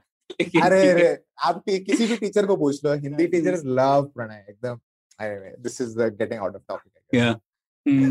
लेकिन वो भी था एक कि हम लोगों की जो हिंदी है ना विनीत, और वो स्कूल में भी मुझे इतना ज्ञान नहीं था, लेकिन बाद में मुझे पता पड़ा कि मेरी जो हिंदी थी वो काफी उर्दू वाली हिंदी थी, तो मतलब काफी शब्द मेरे तो उर्दू वाले ही रहते थे। और बाद में जब और पढ़ा तो जाना कि मैं एक्चुअली हिंदी में सोचता नहीं हूँ, लिखता नहीं हूँ, हम लोग की जो भाषा है वो हिंदुस्तानी है, तो उसमें हिंदी उर्दू बहुत फ्लूइड है। ज्यादा हिंदी या तो अखबारों से आई है या फिर पिक्चर देखने से या सीरियल देखने से, तो वो शुद्ध हिंदी जो लोग बोलते हैं वो तो है ही नहीं। तो जो लोग एक्चुअली बहुत शुद्ध हिंदी जानते हैं ना, वो लोगों को हमारी मेरी भाषा तो पसंद ही नहीं आती, वो लोग बोलते हैं ये क्या है, ये ये ये हिंदी नहीं है। लेकिन लेकिन यूपी में प्रणय, मैं तो यूपी में बड़ा हुआ हूँ, तो वो तो एक हिंदी भाषी प्रदेश ही है, वहां पे ये हिंदी काफी सहज हिंदी मानी जाती है इस तरीके की। मध्य प्रदेश में मैंने देखा है कि थोड़ी सी डिफरेंट, तो इसलिए इसलिए मैंने बोला कि हमारी एक अलग तरीके की हिंदी है, क्योंकि हिंदी भी इतनी तरीकों की है ना, तो हिंदी भी एक तरह से हर जगह नहीं बोलते हैं। तो ये कोइंसिडेंस की बात है कि हम दोनों एक ही तरीके की हिंदी बोलते हैं, वरना लोगों की हिंदी हिंदी में काफी फर्क होता है अलग अलग जगहों की, जबकि हम दोनों बहुत अलग जगहों पे बड़े हुए हैं, लेकिन एक पूरे हिंदुस्तान में एक टाउनशिप हिंदी है, ठीक है, और वो टाउनशिप हिंदी हम लोग बोलते हैं। तो इसलिए हम हमारी हिंदी सुन के काफी लोग बोलते हैं कि आपकी भाषा सुन के हम समझ नहीं पा रहे आप कहाँ के हैं। तो ये ये हिंदी ऐसी है जो कि चेन्नई में भी किसी टाउनशिप में ऐसी ही हिंदी बोली जाएगी, गोवा में भी यही बोली जाएगी, और अरुणाचल प्रदेश में भी यही बोली जाएगी, और लुधियाना में भी यही बोली जाएगी। Township Hindi, township Hindi, coining words every day. हाँ सौरभ यही करते हैं, एक एक नया नया टर्म निकाल के लाते, तो वो अच्छा रहता है। So, आपने जो अभी क्या है, what's the plan for the next hundred episodes? आपने कभी सोचा सुना है, have you guys sat down and planned कि क्या करेंगे अभी नेक्स्ट? इतना हमने कर लिया ऑलरेडी, चार चार साल हो गए ना, साढ़े तीन साल साढ़े तीन साल हाँ। तो नेक्स्ट तीन साल क्या आपके? मैंने कुछ सोचा है, मैं बोलता हूँ। एक तो जैसे मैं आज देख रहा था, हम लोगों के सेवेंटी थ्री एपिसोड्स हैं जिसमें गेस्ट हैं, उनमें से सिर्फ अठारह हैं जिनमें विमेन गेस्ट हैं। तो मुझे लगता है एक हम लोग एक करेंगे कि जो गेस्ट ज्यादा विमेन भी हो गेस्ट, तो वो एक करना है। दूसरा, हाँ जैसे सौरभ और मैं अक्सर ये बात करते रहते कि भारतीय इतिहास से जुड़ी हुई चीजें करनी चाहिए। पता नहीं विनीत, आपका भी एक एक्सपीरियंस रहा है कि नहीं, पॉडकास्ट माध्यम में लोगों को इतिहास बहुत पसंद आता है, बहुत पसंद। हाँ तो आ, पता नहीं क्यों, आ, आ, शायद वो जो सुनने का जो माध्यम है ना, उसमें एक कहानी बोलो आप तो लोगों को पसंद आता है, मुझे लगता है ऐसे। पता नहीं, आइडियाज कम्युनिकेट करना शायद मुश्किल है, पर हिस्ट्री कम्युनिकेट करना शायद आसान है। पता नहीं आप लोग दोनों को क्या लगता है, लेकिन तो आ, और भारतीय इतिहास में इतनी सारी चीजें हैं जो शायद अनएक्सप्लोर्ड है, जैसे वो अठारह सौ सत्तावन की जो एपिसोड किया वही हमें बहुत पसंद आया। तो एक कुछ एपिसोड्स हमें ऐसे करने हैं जिसमें हम लोग एक सीरीज करें भारतीय इतिहास के ऊपर, शायद अंग्रेजों के टाइम की या उसके भी पहले की, तो एक वो चीजें।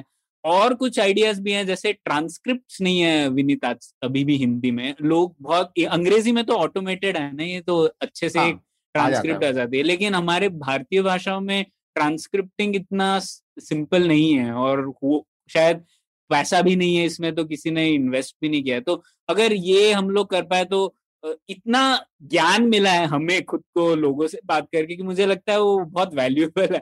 उसको अगर हम लोग कन्वर्ट कर पाए या तो एक किताब के फॉर्म में या सिर्फ एक ब्लॉग पोस्ट हर एपिसोड का, तो बेहतर होगा। तो मुझे लगता है हर अगले सौ एपिसोड में ये भी करना। Are you saying that there is a book Puliyabaazi coming out? मुझे तो करना है, पर कोई पब्लिशर माना नहीं है अभी तक। सही है सौरभ, आप आपके क्या? मैं तो इतना ऐसा सोचता नहीं हूँ इसके बारे में। सौ हो गए, मेरे को लगता है सौ हो गए, ठीक है। तो हमने सोचा नहीं था कि हम इस टाइप से सौ एपिसोड करेंगे। तो मेरे मतलब I take it as it goes. क्या कहते हैं, अपने कंपनी बिजनेस वगैरह में बहुत आदमी प्लानिंग करता रहता है। कुछ चीजें मैं सोचता हूँ कि बहाव में जैसी चल रही है उसमें उसका मजा उठा लेना चाहिए। वैसे ही आई मीन पिछला पैंडेमिक वगैरह के टाइम में इतना टफ टाइम था, पर्सनली भी टफ था, बिजनेस में भी टफ था, लेकिन हमने एक भी एक भी शेड्यूल पुलियाबाजी का मिस नहीं किया पिछले पंद्रह महीने में एकदम। तो एक ये अच्छी चीज है, मजा आता है करने में, खुद से शौक है तो चल रही है। तो मेरे ख्याल से कुछ शौक ज्यादा उसको काम बना दिया तो फिर शौक नहीं रहता वो। तो okay. सौ एपिसोड एपिसोड का प्लान व्लान नहीं करना। ठीक है ठीक है, तो ट्राइंग टू कीप इट एकदम still at the grassroots level, it's not. हाँ, आई मीन आई मीन वैसा होना। एक दो बार हमने कुछ आइडियाज डिस्कस किए हैं जो मुझे कभी कभी बीच में, जैसे हम सोच रहे थे बीच में पुलियाबाजी लाइव करें। आजकल ट्विटर स्पेसेस, क्लब हाउस वगैरह पे काफी ऑडियो, लाइव ऑडियो काफी पॉपुलर हो रहा है। पर हमको यही लगता है, जैसे तुमने बोला, हमको काफी ये रहता है लॉन्जिटिविटी ऑफ कंटेंट की। हम लोग हमेशा अवसर लागत बहुत सोचते हैं, तो हमारे अभी भी तीन साल पुराने एपिसोड लोग अभी भी सुन रहे हैं। तो लाइव किया तो ठीक है, मे बी पचास सौ पांच सौ लोग आएंगे, उसके बाद में वो कंटेंट खो जाएगा।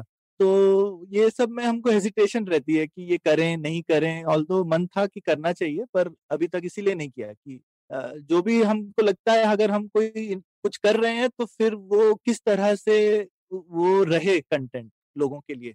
सो so, एक एक जो थी, I mean I am a big fan of your content, पर मुझे एक एक जो चीज थी, मैंने प्रणय को मैसेज किया था कि जो लास्ट आई थिंक लास्ट था कि पता नहीं, आई थिंक वो द बाई टू जो आपने किया था, इंडिया चाइना का जो किया था, और आपने डिस्कस किया था कि population control is not really a problem for India, और आपने जो ऐसे you swept the swept the problem under the rug, I don't know what's the Hindi explanation for that, कि आपने उनको उसको ऐसे छुआ भी नहीं कि ये तो प्रॉब्लम ही नहीं है। तो वो मुझे थोड़ा सा एकदम क्या बोलते, अगर मैं होता लाइफ में तो मतलब नहीं, तो मैं तो वो obviously this is a Puliyabaazi episode, so I thought we'll take one small topic Puliyabaazi के लिए। तो मैं ये आप I don't agree with you because हम अभी देख रहे हैं जो चाइना में हो रहा है with the twenty twenty vision की, ओ अभी ऐसा हो गया तो that was a bad idea, है ना। पर the reason why they did that forty years back proved to be right, which is economic growth, and they had it. And now obviously they have a different problem, तो अब वो कुछ और करेंगे, they will create another policy to fix that problem. So why do you, why do the both of you think that population is not a problem for India? Hmm. Population growth is not a problem. ये मे, मेरा पसंदीदा विषय है। क्यों? So actually Vineet, आप जो कह रहे हैं ना, ये बहुत कॉमन धारणा है भारत में। अब मैं पब्लिक पॉलिसी में इतने लोगों से बात करता हूँ ना, जो हम लोग एक कॉजल चेन बनाए अगर कि भारत का प्रॉब्लम क्या है, तो सबसे पहली चीज शायद मुझे लगता है लोगों को ये लगता है कि भारत की आबादी ही भारत का प्रॉब्लम है, सबसे the basic problem, you know, even poverty का problem is related to it, ऐसे। uh, तो ये एक चीज है, और इसीलिए थोड़ा बहुत मैंने पढ़ा है इसके बारे में। तो एक तो मैं ये कहूंगा कि शायद पॉपुलेशन प्रॉब्लम था, एक टाइम पर था, और नाइनटीन फिफ्टी सिक्सटीज में बहुत लोगों ने इसके ऊपर लिखा भी है। लेकिन मेरा मुद्दा यह था कि आज के समय पर वो प्रॉब्लम जो सॉल्व करना था वो सॉल्व हो चुका है, क्योंकि हम लोग देखें, मेजर करते हैं हम लोग टोटल फर्टिलिटी रेट से। आप कैसे कम करोगे लोगों के आबादी को, और लोग ज्यादा लोगों का जन्म नहीं होना चाहिए या फिर ज्यादा लोग मरने चाहिए। अब हम लोग मारना तो नहीं चाहते लोगों को, है ना, तो अब ये चाहते हैं कि लोगों की जो जन्म की जो गति है वो कम हो। तो वो भारत में ऑलरेडी हो चुका है ना। तो जो टोटल फर्टिलिटी रेट थी वो कम से कम पांच या छह थी पर reproductive age of women in nineteen sixty, वो अभी रिप्लेसमेंट रेट पे पहुंच चुकी है, टू पॉइंट टू है।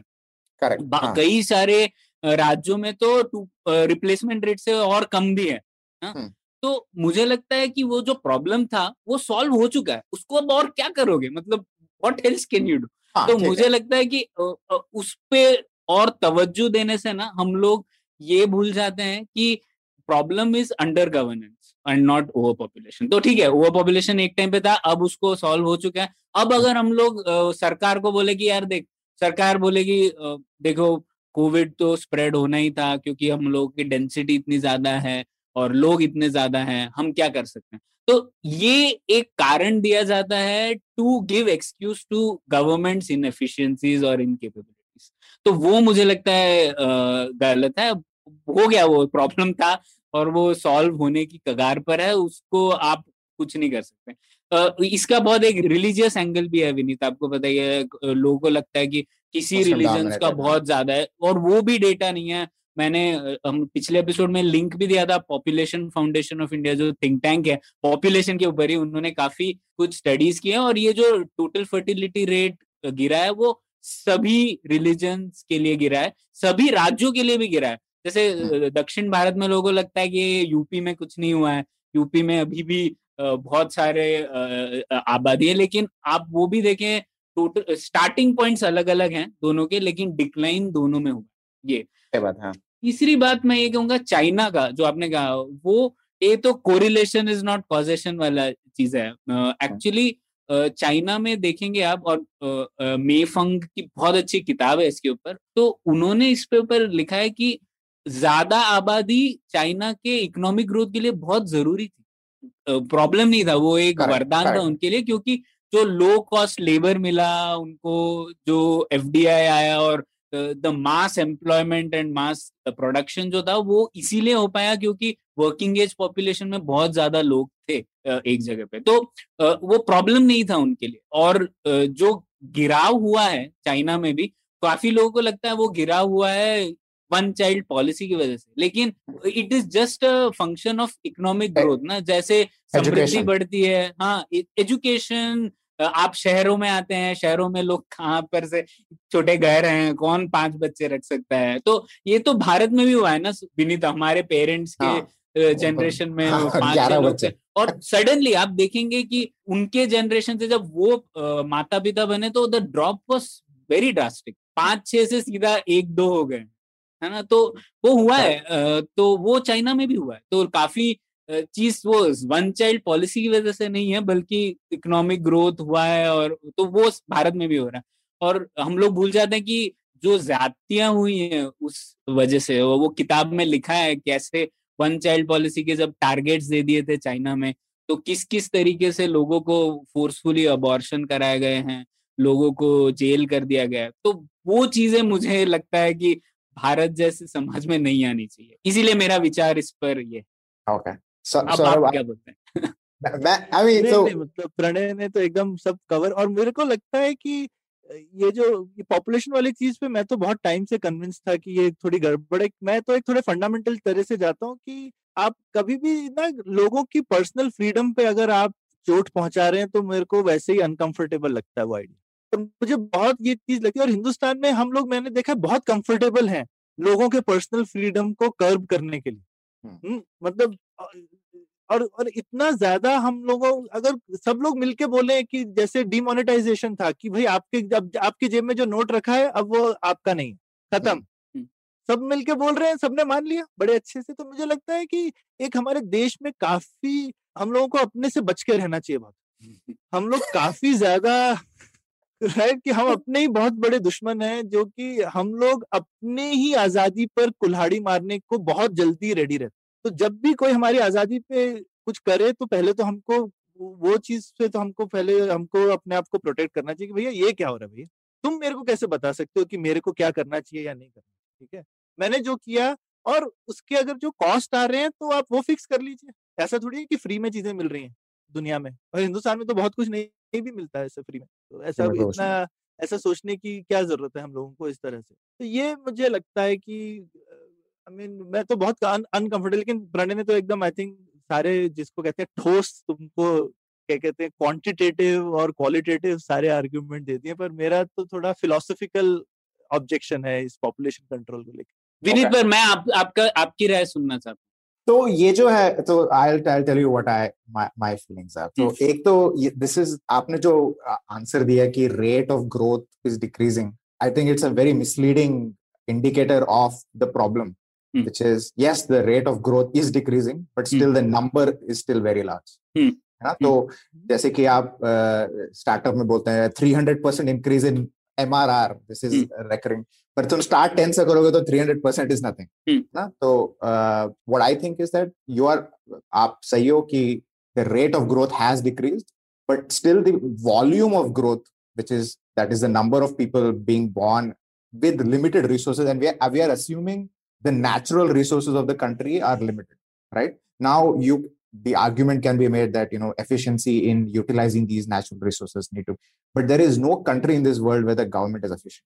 And expecting the government to be efficient, I'm sorry, I'm speaking in English, not mm. Hindi. Mm. Ah, so, so an expectation from a government, especially a democratic government, mm. where to be efficient at a large scale is an unrealistic expectation because it has not been shown to be true anywhere else. At least I have not seen any efficient government at a large scale.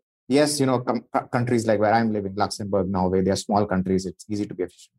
So putting the onus on the government to be efficient to, to distribute resources is too asking too much than a blanket policy of reducing whatever child, you know, one child, two child policy. So in that sense, I feel like there is a problem with the population. There is a problem because we don't have the ability to allocate resources properly, and we have limited resources. We have problems with water, we have problems with sanitation, we have all these ma- massive problems. And if the volume of people keeps increasing at a rate that you you say is less, but still the volume is much higher than any of the changes that we can bring. So that's the problem. The problem is not necessarily that population growth problem, but it is the jo problem aa raha hai because of that increase in sudden volume of people that the infrastructure can't handle. So that's why I feel that there is a problem with that. Then the second thing, I think this is a more nuanced idea. Ki I feel like to, to improve anything, you need to track it in some way. And the higher the population you have, the diverse the population you have, the it's much more difficult to track what are people doing. Are they doing the right thing? Are they, you know, applying for the right subsidies? Jo bhi hai, jo bhi, whatever a government needs to do to improve the life of its people, it is... It is unable to do it because our population is so large, and until and we are a democratic government, so we are not like China where we can just hammer people into into submission. Uh, so in a democratic setting, I think it is a big problem. And startups में ये बोलते हैं कि benevolent dictatorship, which is I'm a dictator but I'm benevolent, and you know, but we can't do that also to create real change. So this decrease in population uh, growth is happenstance. It has happened, but we didn't do anything to do it. Like it could have not happened. It could have gone more, and then you would have a bigger problem. So to say that it's not a problem because it has gone down is, I think, a wrong way of thinking. It, it happened to be that way. It's turned out to be that way because of education and women's employment and women taking charge of their ability to have kids and, you know, education. I mean, there's a whole, whole study around that. But so that's why I think it's a problem, because I I think expecting the government to allocate resources efficiently is an absolutely unrealistic expectation because it's never happened in centuries. So, मैं बस एक चीज add करूंगा, लेकिन मैंने तुमने काफी बार जरा थोड़ा डेमोक्रेसी को जो दोष दिया है ना, तो मेरे हिसाब से मेरे हिसाब से एक्चुअली उल्टा है। डेमोक्रेसी में बहुत आसान होता है ये करना, क्योंकि जितने भी लोग हैं आपकी उतनी सरकारें हैं। एक हम हिंदुस्तान में हमेशा ये भी सोचते हैं कि सरकार है, hmm. सरकार नहीं है हिंदुस्तान में, सरकारें हैं, और जितने लोग हैं उतनी सरकारें होंगी। hmm. तो एक तो एक ये, क्योंकि हमारी इतनी ज्यादा सेंट्रलाइजेशन भी है ना, तो एक हम हमेशा सोचते हैं और इसीलिए सोचते हैं एक आदमी होगा, बस एक ही आदमी, उसको एक सौ तीस करोड़ लोगों को देखना, ऐसा थोड़ा। हाँ. जितने लोग हैं, और डेमोक्रेसी में तो यही मतलब होता है ना कि लोग आपस में मिलके अपनी गवर्नेंस कर रहे हैं। सही बात है। तो जितने लोग हैं उतनी नहीं, वैसा होता भी है ना। अब आप देखो, उतनी सरकारें हैं, उतनी पंचायतें बनेंगी, उतनी कॉर्पोरेशंस बनेंगी, और कुछ चीजों का इसमें यह है कि आप उतना ज्यादा डेलीगेट करो पावर्स को फ्रॉम वन एक सरकार से बाकी सरकारों। तो यही है कि जिसको बोलते हैं मतलब एक पुरानी ग्रीक माइथोलॉजी होती है ना, जिसमें बोलते हैं कि भाई अगर आप बिस्तर पे लेटे हैं और बिस्तर छोटा है तो टांगे नहीं काटते हैं, बिस्तर बड़ा करते हैं। सही बात, ठीक है। हाँ। तो अगर आपका बिस्तर छोटा हो जाएगा तो आप अपनी टांगे थोड़ी काट लोगे। तो तो ये वाली जो चीज है, ये हम लोग भी ऐसा सोचते हैं कि अरे सरकार कैसे कर लेगी तो लोग कम कर दो। अरे सरकार सुधार सकते हो, हमें हम ही से सरकार, इनफैक्ट डेमोक्रेसी में आसान है क्योंकि डिक्टेटर को तो बोल सकते डिक्टेटर बोल सकते हैं मेरे से नहीं हो रहा, अब तुम कम हो जाओ।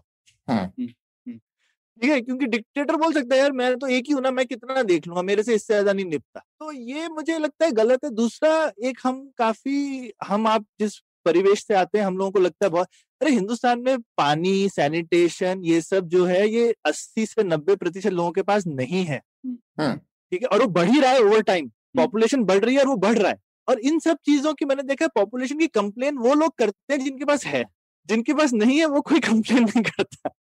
ठीक है, कि ये अरे हमारे पास इंफ्रास्ट्रक्चर कम, अरे तुम्हारे पास गाड़ी है, बचपन से सैनिटेशन था, बचपन से नल में पानी आता था, नल में पानी अब आना शुरू हुआ है आधी आबादी को हिंदुस्तान में। ठीक है, तो जिनके तो हम किस मुंह से कंप्लेन कर रहे हैं, ये थोड़ी मेरे को लगता है यहाँ पे ना कोई एक, एक डर रहता है कि अरे ज्यादा लोग आके मेरा छीन लेंगे, जबकि ऐसा है नहीं। ये एक डर है हमारे दिल में। हाँ। कि अरे जैसे शहर में लोग आते हैं, इवन जो लोग मैंने देखा यूएस चले जाते हैं, वो बाकी लोगों को बोलते तुम बता रहे हो, उनको लगता है हम आके जरा उनके जॉब ले जाएंगे, ऐसा कुछ हो जाने वाला। ठीक है, तो, तो जो जो लोग शहर आ जाते हैं वो बाकी गाँव वालों को बोलते तुम मत आओ। और ये उसी तरह से जो लोग पैदा हो गए हैं वो दूसरे लोगों को बोलते तुम पैदा मत हो। ये सब एक ही कड़ी का और एक ही मानसिकता का, मेरे ख्याल से एक ये अभाव की मानसिकता है कि जो मेरे पास है वो चला ना जाए, छिन ना जाए, मैं ऑलरेडी कम है। तो ये मुझे लगता है ये अभाव की मानसिकता क्यों हो हमारे, ये ये मुझे लगता है मानसिकता की बात है। और और तुमने वो ठीक बात की, शायद पॉपुलेशन कम हो गई, हो सकता है कम ना होती तो नहीं होती, क्यों कम होनी चाहिए, है ना। हर स्पीच का सक्सेस तो एक्चुअली उसका नंबर से होता है। हम लोगों को ठीक से रहना आना चाहिए, ऐसा भी नहीं रहना चाहिए कि हम दुनिया की दुनिया की हालत खराब कर दें। और कोई इतने ज्यादा भी नहीं है हम। अगर तुम पूरे हिंदुस्तान का मैप देखो, अगर तुम क्या कहते हैं न्यूयॉर्क गैप की डेंसिटी कर दो ना, तो मेरे ख्याल से एक गुजरात स्टेट में सारा हिंदुस्तान सिमट जाएगा डेंसिटी वाइज। हाँ हाँ, तो ऐसा कोई, या कर्नाटका में देख लो, लोग बैंगलोर में बड़े परेशान रहते हैं, बैंगलोर से जस्ट बाहर निकलो तो मीलों तक इंसान नहीं दिखता। हाँ, जैसे रिसेंट डेटा मैंने देखा था, the four southern states are more denser compared to the uh, central and north Indian states. जबकि हमारी संकल्पना ये है ही नहीं, हम लोगों को लगता है वहां पर लोग ही लोग है, लोग ही लोग है और जगह ही नहीं। तो uh, राजस्थान तो खाली है, कुछ भी नहीं है। मध्य प्रदेश में सिर्फ फॉरेस्ट है, fourteen percent is covered by forest area. तो एक्चुअली uh, ऐसा हाँ, पर विनीत मैं आपके पॉइंट्स को और थोड़ा डिस्कस करना चाहता हूँ। एक conceptually allocation of resources is not the main function of the government, हम लोगों को लगता है वो है, पर एक्चुअली वो नहीं होना चाहिए। और हम लोग तो यही बोलते रहते हैं कि सरकार को कम चीजें करनी चाहिए, अच्छी वो चीजें अच्छे से करनी चाहिए। एलोकेशन ऑफ रिसोर्सेज तो तब करना चाहिए जब यार सरकार, किसी भी इकोनॉमी में कुछ लोग होंगे जिन तक संसाधन नहीं पहुंच पा रहे हैं, उन तक पहुंचाने के लिए सरकार को रीडिस्ट्रीब्यूशन करना है। पर वो मेन गोल नहीं होना चाहिए सरकार का। सरकार का मेन गोल होना चाहिए law and order, defence, public goods, जिसे हाँ there is a public goods, economics में कॉन्सेप्ट है things which are public goods. तो उन चीजों को प्रोविजन करना है, वो सरकार का सबसे महत्वपूर्ण फंक्शन है। तो वो करना है हमें। सरकार एफिशिएंसी रिसोर्सेज में जाएंगे तो हाँ, हम लोग उसी प्रॉब्लम पे पहुंचेंगे जो आपने कहा। करेक्ट। दूसरा जो ये three hundred x वाला आपने बात कही, उससे थोड़ी अलग चीजें यहाँ पर यहाँ पर एब्सोल्यूट आप भी देखें तो जब total fertility rate two point one पहुंच जाता है, उसके बाद absolute numbers will start decrease. हम लोग पहुंचे नहीं है, पर हम लोग पहुंच जाएंगे, मतलब कुछ स्टेट्स में तो पहुंच चुके हैं ऑलरेडी। तो Correct. आप देखेंगे जैसे डेटा है twenty thirty-five तक जो प्रोजेक्शन है, हम लोगों की non working age population, the working age to non working age जो रेशियो है, दैट वुड हैव पीक्ड। तो उसके बाद से तो घटाव ही होने वाला है। तो इसका मतलब है हम लोग वॉल्यूम वाइज भी एक टाइम के बाद श्रिंक हो जाएंगे जिस ट्रैजेक्टरी पर जा रहा है। तो वो पहुंच चुके हैं हम लोग ऑलरेडी, यू नो, तो correct, correct, हाँ, इतना दूर नहीं, तो उससे उसके अलावा हम क्या कर सकते हैं? नहीं तो तो, तो my, my, नहीं my मैं thing... तो बोलूंगा शायद, और मैं बताऊं विनी, तो मेरे ख्याल से कुछ टाइम में सरकार को एनकरेज करना पड़ेगा कि भाई बच्चे और पैदा हो तो जो है इकोनॉमी का बैलेंस रहेगा, वरना हिंदुस्तान को बहुत दिक्कत आने वाली है दो हजार पैंतीस के बाद, जब डिपेंडेंसी रेशियोज खराब होने लगेंगे। Like I said, I think my whole thing is your your argument is that this is what an ideal government should ideally fix all of these issues. नहीं नहीं मैं तो कहता हूँ सरकार को हटाओ बीच में से, सरकार का इससे क्या लेना है? सरकार के बिना हिंदुस्तान आधी सरकार सरकार के बिना हिंदुस्तान चल रहा है ना। नहीं पर वो तो ज्यादा ही आइडियलिस्ट हो गया ना। सरकार हिंदुस्तान में कोने कोने तक पहुंचती नहीं है। हम हिंदुस्तान की खासियत ये है कि हम बिना सरकार के चलते हैं। तो I am also pro small government. तो ऐसे I also want less government. But The point, हाँ. point is the reality की है गवर्नमेंट कुछ नहीं कर सकते उसमें, like they have वो ठीक है हाँ तो तो we have to think of solutions within certain constraints that we have, right? So in that sense, if I if I think about it, I cannot think of an and like Pranay said, okay, you want to have a government that is efficient in certain aspects. That is an idealistic view. Yes, absolutely. Democracy in idealistic terms should function absolutely well, like you said. There should be small governments in different areas. But in that episode itself, where you you both discussed how that is not the reality, where the power lies in one, in like, you know, the, I think you guys discussed that. लेकिन पूरी तरह से भी नहीं है. I mean, हाँ, पर ये ये हिंदुस्तान में हमेशा होता है, कोई चीज पूरी black and white नहीं होती. हमारे पास सरकारें हैं और कुछ चीजें चलती हैं लोकल, और कुछ चीजों में सरकार को लगता है वो बड़ी पावरफुल है, लेकिन एक्चुअली उसके हाथ वहां तक पहुंचते ही नहीं है. फाइनली I mean, समाज आपस में चल ही रहा होता है. नहीं वो तो है, वो तो I agree with you hundred percent कि the government is not really helping anybody do their day to day stuff in वो तो है. तो कम लोग होंगे तो क्या होगा विनीत, मेरे को ये हाँ तो वो वो तो मैं समझ गया हूँ, पर बट इन दी एंड ये जो पब्लिक इंफ्रास्ट्रक्चर है ये तो government only, like you can't go and build a road, You can't do it. नहीं क्यों सरकार भी आजकल तो ज्यादातर इंफ्रास्ट्रक्चर कॉन्ट्रैक्ट कंपनीज बनाती हैं, बनाती नहीं है बनाती हैं पर वो उसके लिए परमिशन भी चाहिए होता है. एक बिल्डिंग कंस्ट्रक्ट करने के लिए भी तुम्हें परमिशन चाहिए. ठीक है, तो इन दैट सेंस हाँ तो अभी if you go and speak to any contractor that is trying to build क्या बोलते हैं हाउस है ना तो building they have to give a lot of money to the government as corruption, right? So the point that I am trying to make is that as much as even if you think that the private sector is the one that is going to fix our problems, when it comes to infrastructure, the way our laws are written is that for every infrastructure development that needs to be done, the government has to either give a tender, which is a corrupt process in itself, and or they have to be bribed a lot to get that allocation. Even if you have to build a small road, in चीजों में इन चीजों में corruption से क्या problem है? जितने ज्यादा लोग होंगे उतना पैसा खिलाएंगे. हाँ तो वही तो मैं बोल रहा हूँ, तो that becomes a problem with the infrastructure. तो अगर नहीं नहीं क्यों, वो पैसा खिला के काम करवा लेंगे ना अपना. करप्शन से मैं मानता हूँ कि कोई एतराज हो सकता है कि अच्छी चीज नहीं है, लेकिन हाँ. काम होने में करप्शन से क्या प्रॉब्लम है? करप्शन होके काम तो हो चल ही सकता है. तुमको लगता है चाइना में करप्शन नहीं है? काम चलता है ना करप्शन के साथ वहाँ पे. चाइनीज करप्शन थोड़ा सा डिफरेंट करप्शन करप हाँ देखो दे, हाँ. देखो अभी फर्क पे आ गया. देखो करप्शन से काम कम नहीं होता है, काम ज्यादा करने से तो पैसा खाने के ज्यादा अपॉर्चुनिटी मिलती है. Like corruption, I'm not. I'm not just saying corruption is the problem. I'm saying that expecting the government to be efficient is the problem.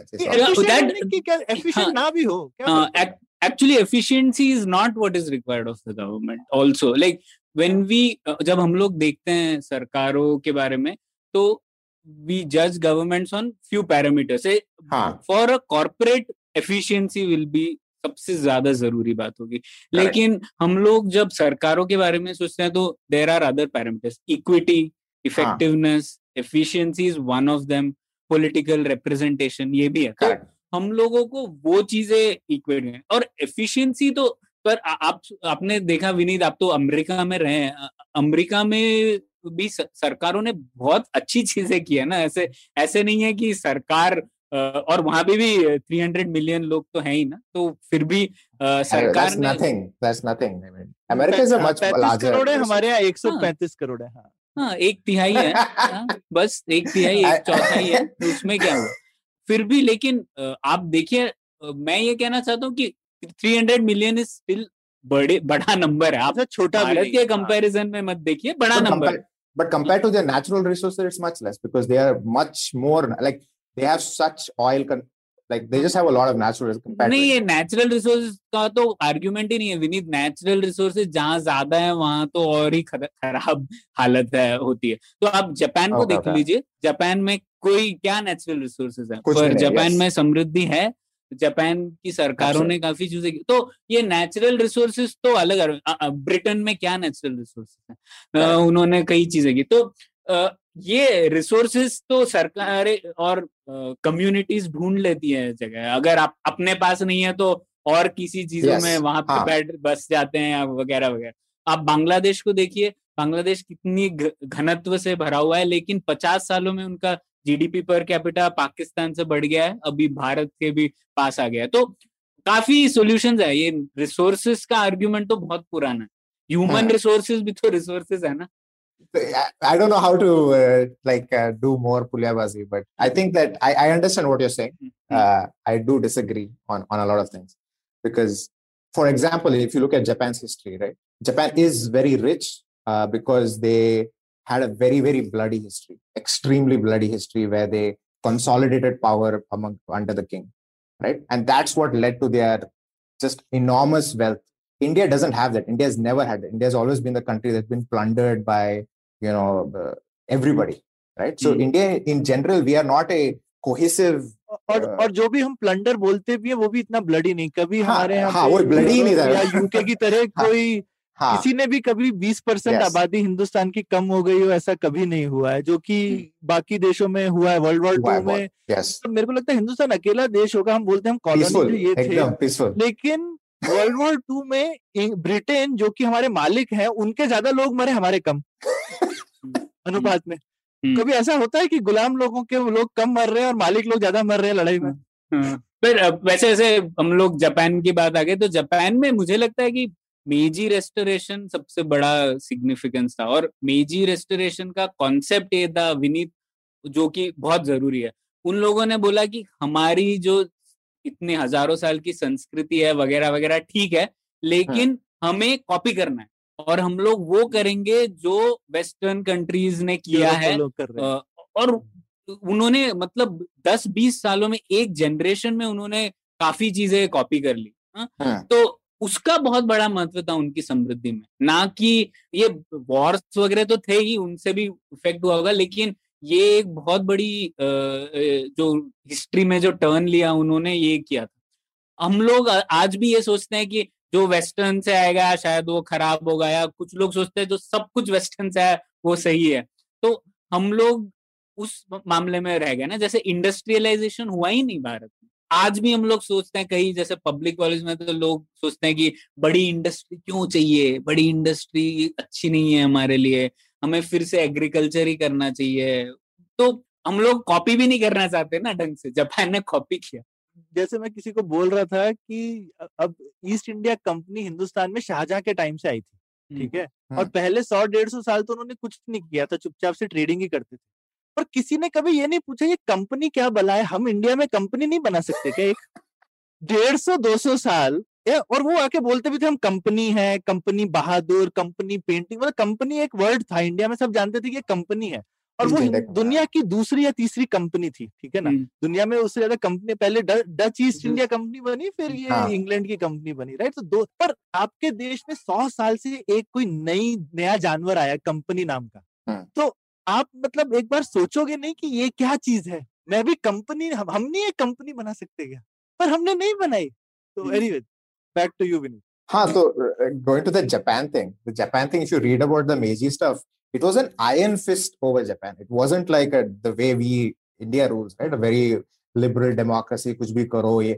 It was a very like, it was kind of almost the Chinese uh, type thing. Haan, so, like an emperor, na? Emperor haan, it was like an emperor. So, time, na? Haan, so my point is that, yes, it is possible if you have a large population to Not not necessarily control. I don't think we need to control our population, but mm. to to sweep it under the rug that it is not a problem, mm. I think is is. Uh, नहीं, पर Europe ने लेकिन विनीत किया ना. Europe में भी बहुत population थी और उसकी वजह से उन्हें दिक्कतें हुई, लेकिन उन्होंने अब इंग्लैंड की जो प्रॉस्पेरिटी थी उन्होंने तो पार्लियामेंट्री सिस्टम के अंडर में करी. उन्होंने तो राजा की पॉपुलेशन पाँच सौ साल पहले ही बहुत कम कर दी थी, है mm. ना. राजा की पावर सोलह सौ कुछ में जब भी, राइट, क्रॉमवेल के टाइम. तो अब लेकिन उन्होंने तो ये मुझे लगता है कि जो पॉलिटिकल सिस्टम है ये शायद रेड हेरिंग है, मतलब ये हमको ये ये ऐसे लगता है अरे ऐसा है, हमारे यहाँ ऐसा नहीं है। मुझे लगता है हमारे शायद राजा भी होते तो क्या हम ज्यादा कर लेते, क्या ऐसा मेरे को नहीं लगता कि राजा होते तो ज्यादा ही कर लेते। ये मुझे लगता है कि कुछ देशों ने बिना राजा के भी किया, कुछ देशों ने राजा के साथ भी किया। दूसरे कुछ फैक्टर्स हैं जो कि कॉमन है, जो कि टेक्नोलॉजी अडॉप्शन ले लो, राइट, पॉलिटिकल प्रोसेसेस अलग अलग हों लेकिन टेक्नोलॉजी का अडॉप्शन है, नई चीजों को सीखना है, ये चीजें जो है ये कॉमन है ग्रोथ में। इंफ्रास्ट्रक्चर या जिसको बोलोगे तुम कि डिसेंट्रलाइजेशन, चाइना में डिक्टेटरशिप है पर इंडिया से ज्यादा अच्छा डिसेंट्रलाइजेशन है पावर का। हाँ, ये दोनों भी करप्ट, बट स्टिल डिसेंट्रलाइजेशन से करप्शन बढ़ेगा ही, डिसेंट्रलाइजेशन से करप्शन हमेशा बढ़ता है, लेकिन there is very good decentralisation in China जो कि इंडिया में नहीं है। तो ये कुछ कॉमन कॉन्सेप्ट्स हैं जो हर जगह दिखेंगे। पॉलिटिकल सिस्टम मेरे ख्याल से अलग अलग पॉलिटिकल सिस्टम्स में आप सक्सेसफुल हो सकते हो, हमको देखना चाहिए कि सक्सेस के पीछे के कॉमन रीजंस क्या हैं। Hopefully we will have a successful political system soon in the next one hundred fifty years. ये तो गलत ये तो गलत नहीं बोली। We can succeed with without the government system.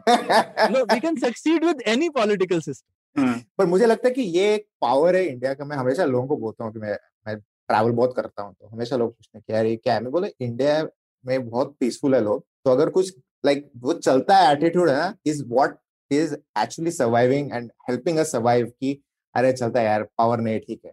If you if you come here, अभी लक्समबर्ग में रहता हूँ मैं, पावर चला गया ना दो मिनट के लिए, पूरा Facebook groups expert groups, power not for two minutes. India में क्या दो घंटे तीन घंटे दो दिन, अरे ठीक है चलता है, चलो बैठते हैं यार, क्या है उसमें, है ना। तो वो जो चलता है एटीट्यूड है ना, वो is actually getting I feel very important for a long time in India's prosperity. We are and I think वो आता है because India used to be a very prosperous nation. आपने जो वो लास्ट में वो जो आर्कियोलॉजिकल उस एपिसोड में आप we talked about how the Indus valley civilisation was very like prosperous और कुछ फाइट वाइट नहीं होता, सब चिल मारते थे। तो वही है कि वही अभी हमारा जो वो हो गया ना कि we are very accepting we are very accepting as as a nation for different ideas, different cultures, different, very accepting for problems and we are very accepting of people's faults जो दूसरे कंट्रीज में नहीं है, because you know they are very uh, mono monolithic or something, what do you call it, very they're very monocultural monocultural mm. so they have mm. a very strict code of conduct, mm. whereas in India, because we are so multicultural, our code of conduct is very dispersed. koi vegetarian khata hai, koi non vegetarian nahi khata, koi pyaz khata hai, koi pyaz nahi khata, theek hai sab chalta hai, you know, it's, huh. it's all it's all a part of life. So that diversity is a good and a bad thing, because mm. bad in the sense like we are not we are not annoyed by the things that don't work. तो जो लगा चलो चलता है, but that's also good in one. हाँ नहीं, बहुत अच्छा अच्छी बात कही विनीत। जो आपने आपका जो पॉपुलेशन वाला चीज है ना, इस डिस्कशन से मुझे लगता है मेन थिंग इज भिन्नता, जो डिफरेंसेस है, डाइवर्सिटी है। तो डाइवर्सिटी के आपने बहुत अच्छे पॉइंट्स बोले, कितने बेनिफिट्स हैं, और शायद भारत है यार इतना बड़ा देश है क्योंकि हम लोग इतने डाइवर्स हैं। तो और उसका ज्यादा हाइपर डाइवर्सिटी के कुछ कॉस्ट भी हैं, क्योंकि हम लोग किसी भी चीज पे अग्री नहीं कर पाते। लोग हम बाहर भारत के बाहर जाओ तो लोग हमेशा आर्ग्यूमेंटेटिव इंडियन किताब की बात करते हैं, तो वो चीज है, उसका कॉस्ट है। तो Bharat is sui generis a concept in itself, तो स्वयंभू स्वयंभू and I think इसलिए this Puliyabaazi I think concept really resonates with people, because हम ऐसी है, like this is how we talk, this is how we you know disperse ideas. It's very free flowing, ekdam yeah I disagree with you, but let's agree to disagree. But uh, in other in other countries not, if I disagree with you, you are my enemy, I am against you. If I disagree with you on one point, then I am against you in all other points. Wo i think i think ye jo Puliyabaazi ne aisa pakda hai, that nerve if you may, ki so I, I want to give you credit. So i will, i want to get all around this all up in a nice ribbon and say that you know that I think ye jo आपने जो nerve पकड़ा है कि पुलियाबाजी का, you know, discussing ideas in Hindi which also resonates लोगों के साथ, तो I think that's very powerful and that's why हम भी फैन हैं और आपके बहुत सारे फैन भी हैं। ट्विटर पे तो आपने यू नो लोग क्वेश्चन पूछते रहते हैं, तो प्रणय आपका यू सेड दैट कोई क्वेश्चंस पूछ रहे थे लोग, और हाँ तो एक्चुअली हम लोगों ने सवाल पूछे थे हमारे श्रोताओं से कि आप क्यों सुनते हैं भाई पुलियाबाजी, हजारों लाखों पॉडकास्ट है, आप क्यों सुनते हैं। तो मतलब लोगों ने सब कुछ जवाब दिए हैं, मैं सबका नाम तो नहीं ले पाऊंगा, लेकिन मेटा डेटा मैं बता देता हूँ आपको। तो मेन तीन पॉइंट्स बोले थे लोगों ने। एक तो जो मुझे बहुत शॉकिंग लगा, लोगों ने कुछ बोला था अपनी हिंदी सुधारने के लिए सुनते हैं वो, तो मुझे थोड़ा डर भी लगा क्योंकि हमारी हिंदी खुद की इतनी अच्छी नहीं है। लेकिन ये भी है कि कई लोग, जैसे विनीत मैंने बोला, लोग अमेरिका से सुन रहे हैं, मिडिल ईस्ट से सुन रहे हैं, शायद उनको हिंदी सुननी है और एक इस तरीके की चर्चा तो होती नहीं है हिंदी में, मैंने बोला आपको। तो ये विषयों को हिंदी में सुनने का कुछ एक मजा आता है लोगों को, तो ये एक कॉमन रिस्पॉन्स था। दूसरा लोगों ने बोला हाँ ज्ञानवर्धन के लिए, तो किसी ने बोला था कि nerding out in Hindi is not possible anywhere, तो ये शायद उनको एक माध्यम मिलता है, तो वो मुझे अच्छा लगा। और तीसरा जो मेरा फेवरेट रीजन है, परिवार वालों से चर्चा करने के लिए। तो जैसे एक एक काफी जानी मानी डेटा जर्नलिस्ट है गुरमन, उन्होंने ट्विटर पे लिखा था कि किस तरीके से वो अपने पेरेंट्स को सुनाती है जब ट्रैवल कर रही है कार में, और वो लोग पॉज करते हैं कुछ कुछ जगह पे और फिर डिस्कस करते हैं अपने पेरेंट्स से वो, ये पॉइंट आपको क्या लगा, आपको क्या लगा वगैरह ना। तो ये एक चीज है जो लोगों ने बोला उन्हें पसंद आती है, वो अपने परिवार के साथ डिस्कस करते हैं इन विषयों पर। तो ये तीन कारण लोगों ने बोले, मुझे अच्छे लगे। एक और चीज सवाल था विनीत, और आपने भी लिखा था कि कोई टिप्स है क्या जो लोग शुरुआत करना चाहते हैं, तो शायद उसी पर एक बात कर रहे हैं। और मैं आपके भी टिप्स सुनना चाहूंगा, आप भी एनबीए पे जो पॉडकास्ट चला रहे हैं उसके बारे में। तो मेरे हिसाब से, और सौरभ आप भी ऐड कीजिएगा, एक तो पॉइंट सौरभ ने ऑलरेडी बोला था, कॉम्प्लीमेंटेरिटी हो तो अच्छा रहता है। तो सौरभ का पर्सनालिटी पॉडकास्ट पे काफी अलग है मेरे से। सौरभ काफी सवाल पूछते हैं और मुश्किल सवाल पूछते हैं, मैं प्रिपेयर्ड सवाल पूछता हूँ, तो मैं पहले से लिख के रखता हूँ और गेस्ट को भी मैं पहले से भेजता हूँ, क्योंकि हम लोग हिंदी में बात कर रहे हैं ना, तो कंफर्टेबल भाषा नहीं होती कई गेस्ट के लिए। तो शायद एक कॉम्प्लीमेंटेरिटी चाहिए, एक चीज। दूसरा, स्टार्ट एक ऐसी गति पर शुरू कीजिए जो आप कंफर्टेबल हो। तो कई लोगों को प्रेशर ले लेते हैं, हर हफ्ते करना है, तो आई थिंक एक सौरभ ने ये आइडिया दिया था कि पंद्रह दिन में एक बार करेंगे, उससे ज्यादा हो ही नहीं पाएगा और वो वो बहुत जरूरी था। नहीं तो Uh, हर सात दिन में तो हम लोग बर्नआउट हो जाते बहुत जल्दी। uh, तीसरी चीज है जस्ट स्टार्ट, मतलब इक्विपमेंट वगैरह की एकदम आप इंतजार ना कीजिए, जो बेसिक इक्विपमेंट हो उससे बस शुरुआत कर दीजिए, बाद में इम्प्रूव uh, करते रहिए। तो ये एक uh, जरूरी पॉइंट था। uh, और फाइनली हाँ, थोड़ी एडवांस प्लानिंग uh, मुझे लगता है हेल्प uh, करती है। जैसे कुछ सवाल आप भेज दीजिए पहले से गेस्ट को, तो uh, लोग शायद और आसानी से चर्चा कर पाए। क्योंकि जैसे विनीत आपने शुरुआत इस एपिसोड की कि वो बहुत जरूरी थी, क्योंकि हिंदी आम माध्यम नहीं है इन सब विषयों का, गेस्ट को वार्म अप होने में थोड़ा समय लगता है। तो हम मैंने कई बार ऑब्जर्व किया है कि पहले पंद्रह मिनट में लोग वो नोट ढूंढ रहे होते हैं, फिर पंद्रह मिनट के बाद वो भूल जाते हैं कि वो एक अलग भाषा में बात कर रहे हैं, फिर इट्स जस्ट फ्लो। तो तो इसीलिए अगर आप पहले से सवाल भेज दें तो शायद Uh, फायदा होता है, लोग थोड़ा बेहतर प्रिपेयर हो जाते हैं। तो यही मेरे पॉइंट्स है, आप दोनों का क्या मानना है? नहीं नहीं, आई थिंक तुमने सब अच्छे से कवर किए प्रणय, और और मैं इसमें बोलूंगा कि जैसे खासकर फ्रीक्वेंसी वाला पार्ट जो है वो इम्पोर्टेंट है, क्योंकि अगर आपकी फ्रीक्वेंसी ज्यादा हो तो आपकी लिसनरशिप ज्यादा होती है, ऐसा होता है। हुँ. लेकिन सिर्फ लिसनरशिप मत चेस करो, क्योंकि पॉडकास्ट आप अगर सही में चलाना चाहते हो तो आपको देखना है कि सस्टेनेबिलिटी क्या है, वो ज्यादा इंपॉर्टेंट है। तो अगर हम भी ज्यादा एपिसोड्स निकालते रहें और ज्यादा रेगुलर हों तो एकदम से लिसनरशिप शूट अप करती है, लोगों की हैबिट जल्दी डेवलप होती है, ऐसा लोग बोलते हैं, साइंटिफिकली है काफी, कि हर हफ्ते करो तो बेटर है। पर हमने काफी हमने सोचा कि हमारे लिए वो जरूरी नहीं है, हमारे लिए जो जरूरी है कि हम इसको सस्टेनेबली कर सके। और मेरे ख्याल से ये चीज काफी लोग, पॉड फेड वर्ड है, लोग जो है खुद ही बर्नआउट हो जाते हैं या उनको, और और मेरे ख्याल से दो एपिसोड्स के बीच में इनफ टाइम नहीं मिलता, खासकर आइडियाज। ऐसा अगर आप करंट अफेयर्स कर रहे हो तो शायद रोज कर सकते हो, हो सकता है हाँ, क्योंकि रोज कुछ हो ही रहा है दुनिया में, आप उसको डिस्कस कर सकते हो। तो ये भी डिपेंड करता है कि आप क्या कर रहे हो, ठीक है। और दूसरा मुझे लगता है कि जैसे प्रणय बोला, बस करो, बहुत ज्यादा परेशान मत हो, करते करते अपने आप अच्छे हो जाओगे, अगर अच्छे नहीं भी हो तो। सही बात है। प्रैक्टिस तो करने से ही आएगी और गलत होने से हिच हाँ, और गल, गल, ज्यादा से ज्यादा गलत ही हो गया ना, क्या फर्क। That's true. It's not, that's not that bad. हाँ तो I think uh, हाँ प्रणय तो obviously I run a podcast called Ball is Bay and N B A podcast है, तो हम भी बोलते हैं कि we are the largest podcast in an Indian accent, N B A podcast in an Indian accent, क्योंकि हम English में बात करते हैं पर अपना our accent is Indian. तो ये मैंने शुरू किया था मेरे कोच अश्विन के साथ, तो हम हमेशा आपकी तरह ये यू नो एनबीए डिस्कस करता रहे ये क्या हो गया, तो मैंने एक बार बोला कि लेट्स स्टार्ट समथिंग, कुछ तो स्टार्ट करते हैं, तो हमने स्टार्ट किया आपकी तरह you know we started putting it on internet archive, क्योंकि हमने बोला वी वांट टू, हम एक भी पैसा इन्वेस्ट नहीं करेंगे हाँ. एक भी पैसा इन्वेस्ट नहीं करेंगे, हम देखेंगे कि कितना कितना गरीब हो सकते हैं है ना, तो तो वहां से शुरू किया। और हमारा जो पहला ब्रेक था जब एनबीए इंडिया ने You know, they, they saw कि अरे कोई कर रहा है पॉडकास्ट इंडिया में, और तो तब then we started क्या बोलते उसको प्रोफेशनलाइजिंग। तो मेरा जो हमेशा एक ही टिप्पणी होती है लोगों की कि लाइक जस्ट स्टार्ट और try to make it as conversational as possible, क्योंकि जो पॉडकास्ट सुनते हो अगर अगर तुम ज्ञान दे रहे हो ना तो बोरिंग हो जाता है सुनने में कि क्या ज्ञान दे रहा है यार, मैं सुनना I just want to hear a conversation about a topic which is interesting, बस खत्म है ना। तो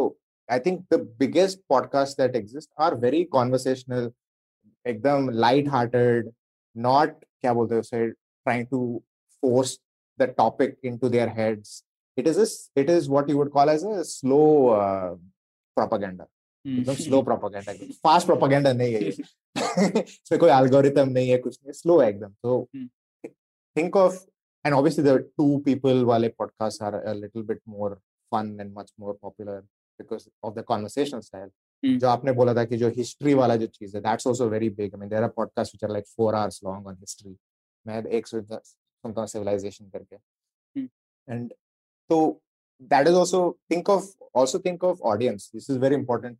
ये हमने सीखा है क्योंकि podcast जो सुनते हैं वो self-selected intellectuals होते हैं, self-selected कि हाँ मैं intellectual हूँ तो मैं podcast सुनूँगा, है ना। तो they don't even know this, but it's a self-selection. So, mm. अगर तुम podcast करोगे तो try to have something that is stimulating to the mind where people can think while they're listening to you. They're like, अरे हाँ ये हो गया, ये अरे ये topic आ गया, अरे वाह ये ये मैं ये मैंने सीख लिया आज, है ना। तो वो एक चीज है, entertainment नहीं होता है podcast. It's not an entertaining, at least the mm. only entertaining podcast जो मैंने सुना है वो है Serial, which basically blew up their podcast. It was entertaining था, पर उसको प्रोड्यूस करने में बहुत पैसा लगा है, तो वो कोई नहीं कर सकता। तो I think conversational, intellectually stimulating, new ideas, वो उस टॉपिक पे अगर तुम करोगे तो it is better, it is much more easier to sustain it for a long term and be as cheap as possible. वो तो हम लोग प्रॉब्लम नहीं है हाँ। yeah. वैसे सौरभ, विनीत बहुत अच्छे बास्केटबॉल प्लेयर है। हम लोग स्कूल में रग्बी खेलते थे, वो ही सिर्फ बास्केटबॉल खेलते थे अच्छा। बास्केटबॉल के साथ हम लोगों को तो आता नहीं था, तो शायद इसीलिए उन्होंने एनबीए पर पॉडकास्ट शुरू किया। Ask for our favourite podcast podcast podcast not pod episodes. Okay okay हां, what do we listen to. हां ठीक है ठीक है हां, तो दैट लास्ट क्वेश्चन, उसके बाद आप हां, तो ये लास्ट क्वेश्चन। तो सौरभ, बिफोर आई ये खत्म होने से पहले ये एक कहावत है कि आई मीन नॉट कहावत but I don't know what's saying that कि the best the best writers are the ones that read the most.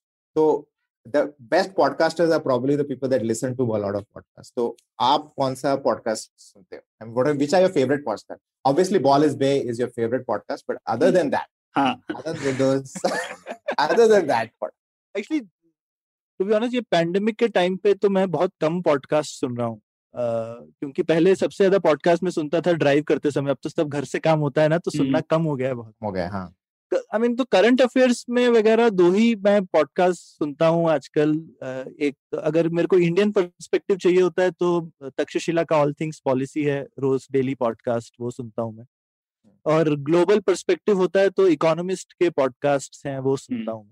तो यही दो सुनता हूँ मैं थोड़े उससे, और थोड़ा एक लिटरेचर का आजकल स्पेशली मेरा बहुत ही फेवरेट पॉडकास्ट है स्टोरी जैम। आरती जैन जी एक स्टोरी, हिंदी स्टोरी सुनाती, हिंदी की कहानियां, प्रेमचंद, मंटो, अच्छा, और बहुत मतलब दस पंद्रह मिनट की शॉर्ट स्टोरीज होती हैं, खत्म हो जाती हैं एकदम, एक से एक कलाकार, सुभद्रा कुमारी चौहान, फणीश्वरनाथ रेणु, इन सब की कहानियां सुनी उनकी वजह से। तो बहुत टाइम से लिटरेचर पढ़ना कम हो गया था, तो स्टोरी जैम की वजह से लिटरेचर सुनने लगा हूँ आजकल। तो ये आजकल फेवरेट पॉडकास्ट है। इससे पहले दो सुने जो कि जैसे आपने बोला थोड़ा नॉन स्टैंडर्ड हिस्ट्री, और एक आदमी का डैन कार्लिन का हार्डकोर हिस्ट्री, जबरदस्त पॉडकास्ट है, चार चार घंटे लंबे एपिसोड। वही मैं बोल रहा हूं, हाँ। तो वो लेकिन मैंने सारे सुने उनके एपिसोड्स, वो एक फेवरेट पॉडकास्ट था मेरा। प्रणय, तुम क्या सुनते हो? मैं scene and unseen, Amit Verma का, वो फेवरेट है, काफी चीजें पता पड़ती हैं। दूसरा इकोनॉमिस्ट के, हाँ, द इंटेलिजेंस जो इकोनॉमिस्ट का है वो भी काफी अच्छा है डेली कंजम्पशन के लिए।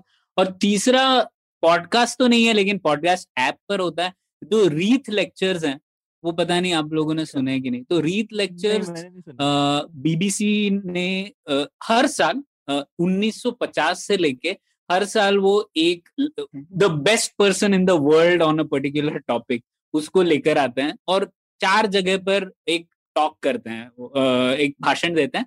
तो उसका एक पॉडकास्ट सीरीज बनाया हुआ है। तो मतलब बर्ट्रैंड रसल जैसे लोग, ओपेनहाइमर वगैरह जैसे मतलब बिगेस्ट लोगों की बात आप कार चलाते हुए सुन सकते हैं। तो वो मैं आ, शायद मैंने पूरे एपिसोड खत्म कर दिए होंगे, लेकिन वो बात फिर से आप सुन सकते हो। वो एक एक एक एक घंटे का चार, हर साल चार एपिसोड होंगे बेसिकली। तो उन्नीस सौ पचास से लेके सोच लीजिए आप दो हज़ार बीस तक के सब एपिसोड्स हैं। बहुत उम्दा है, वो सुनने चाहिए। Very good, very good sir.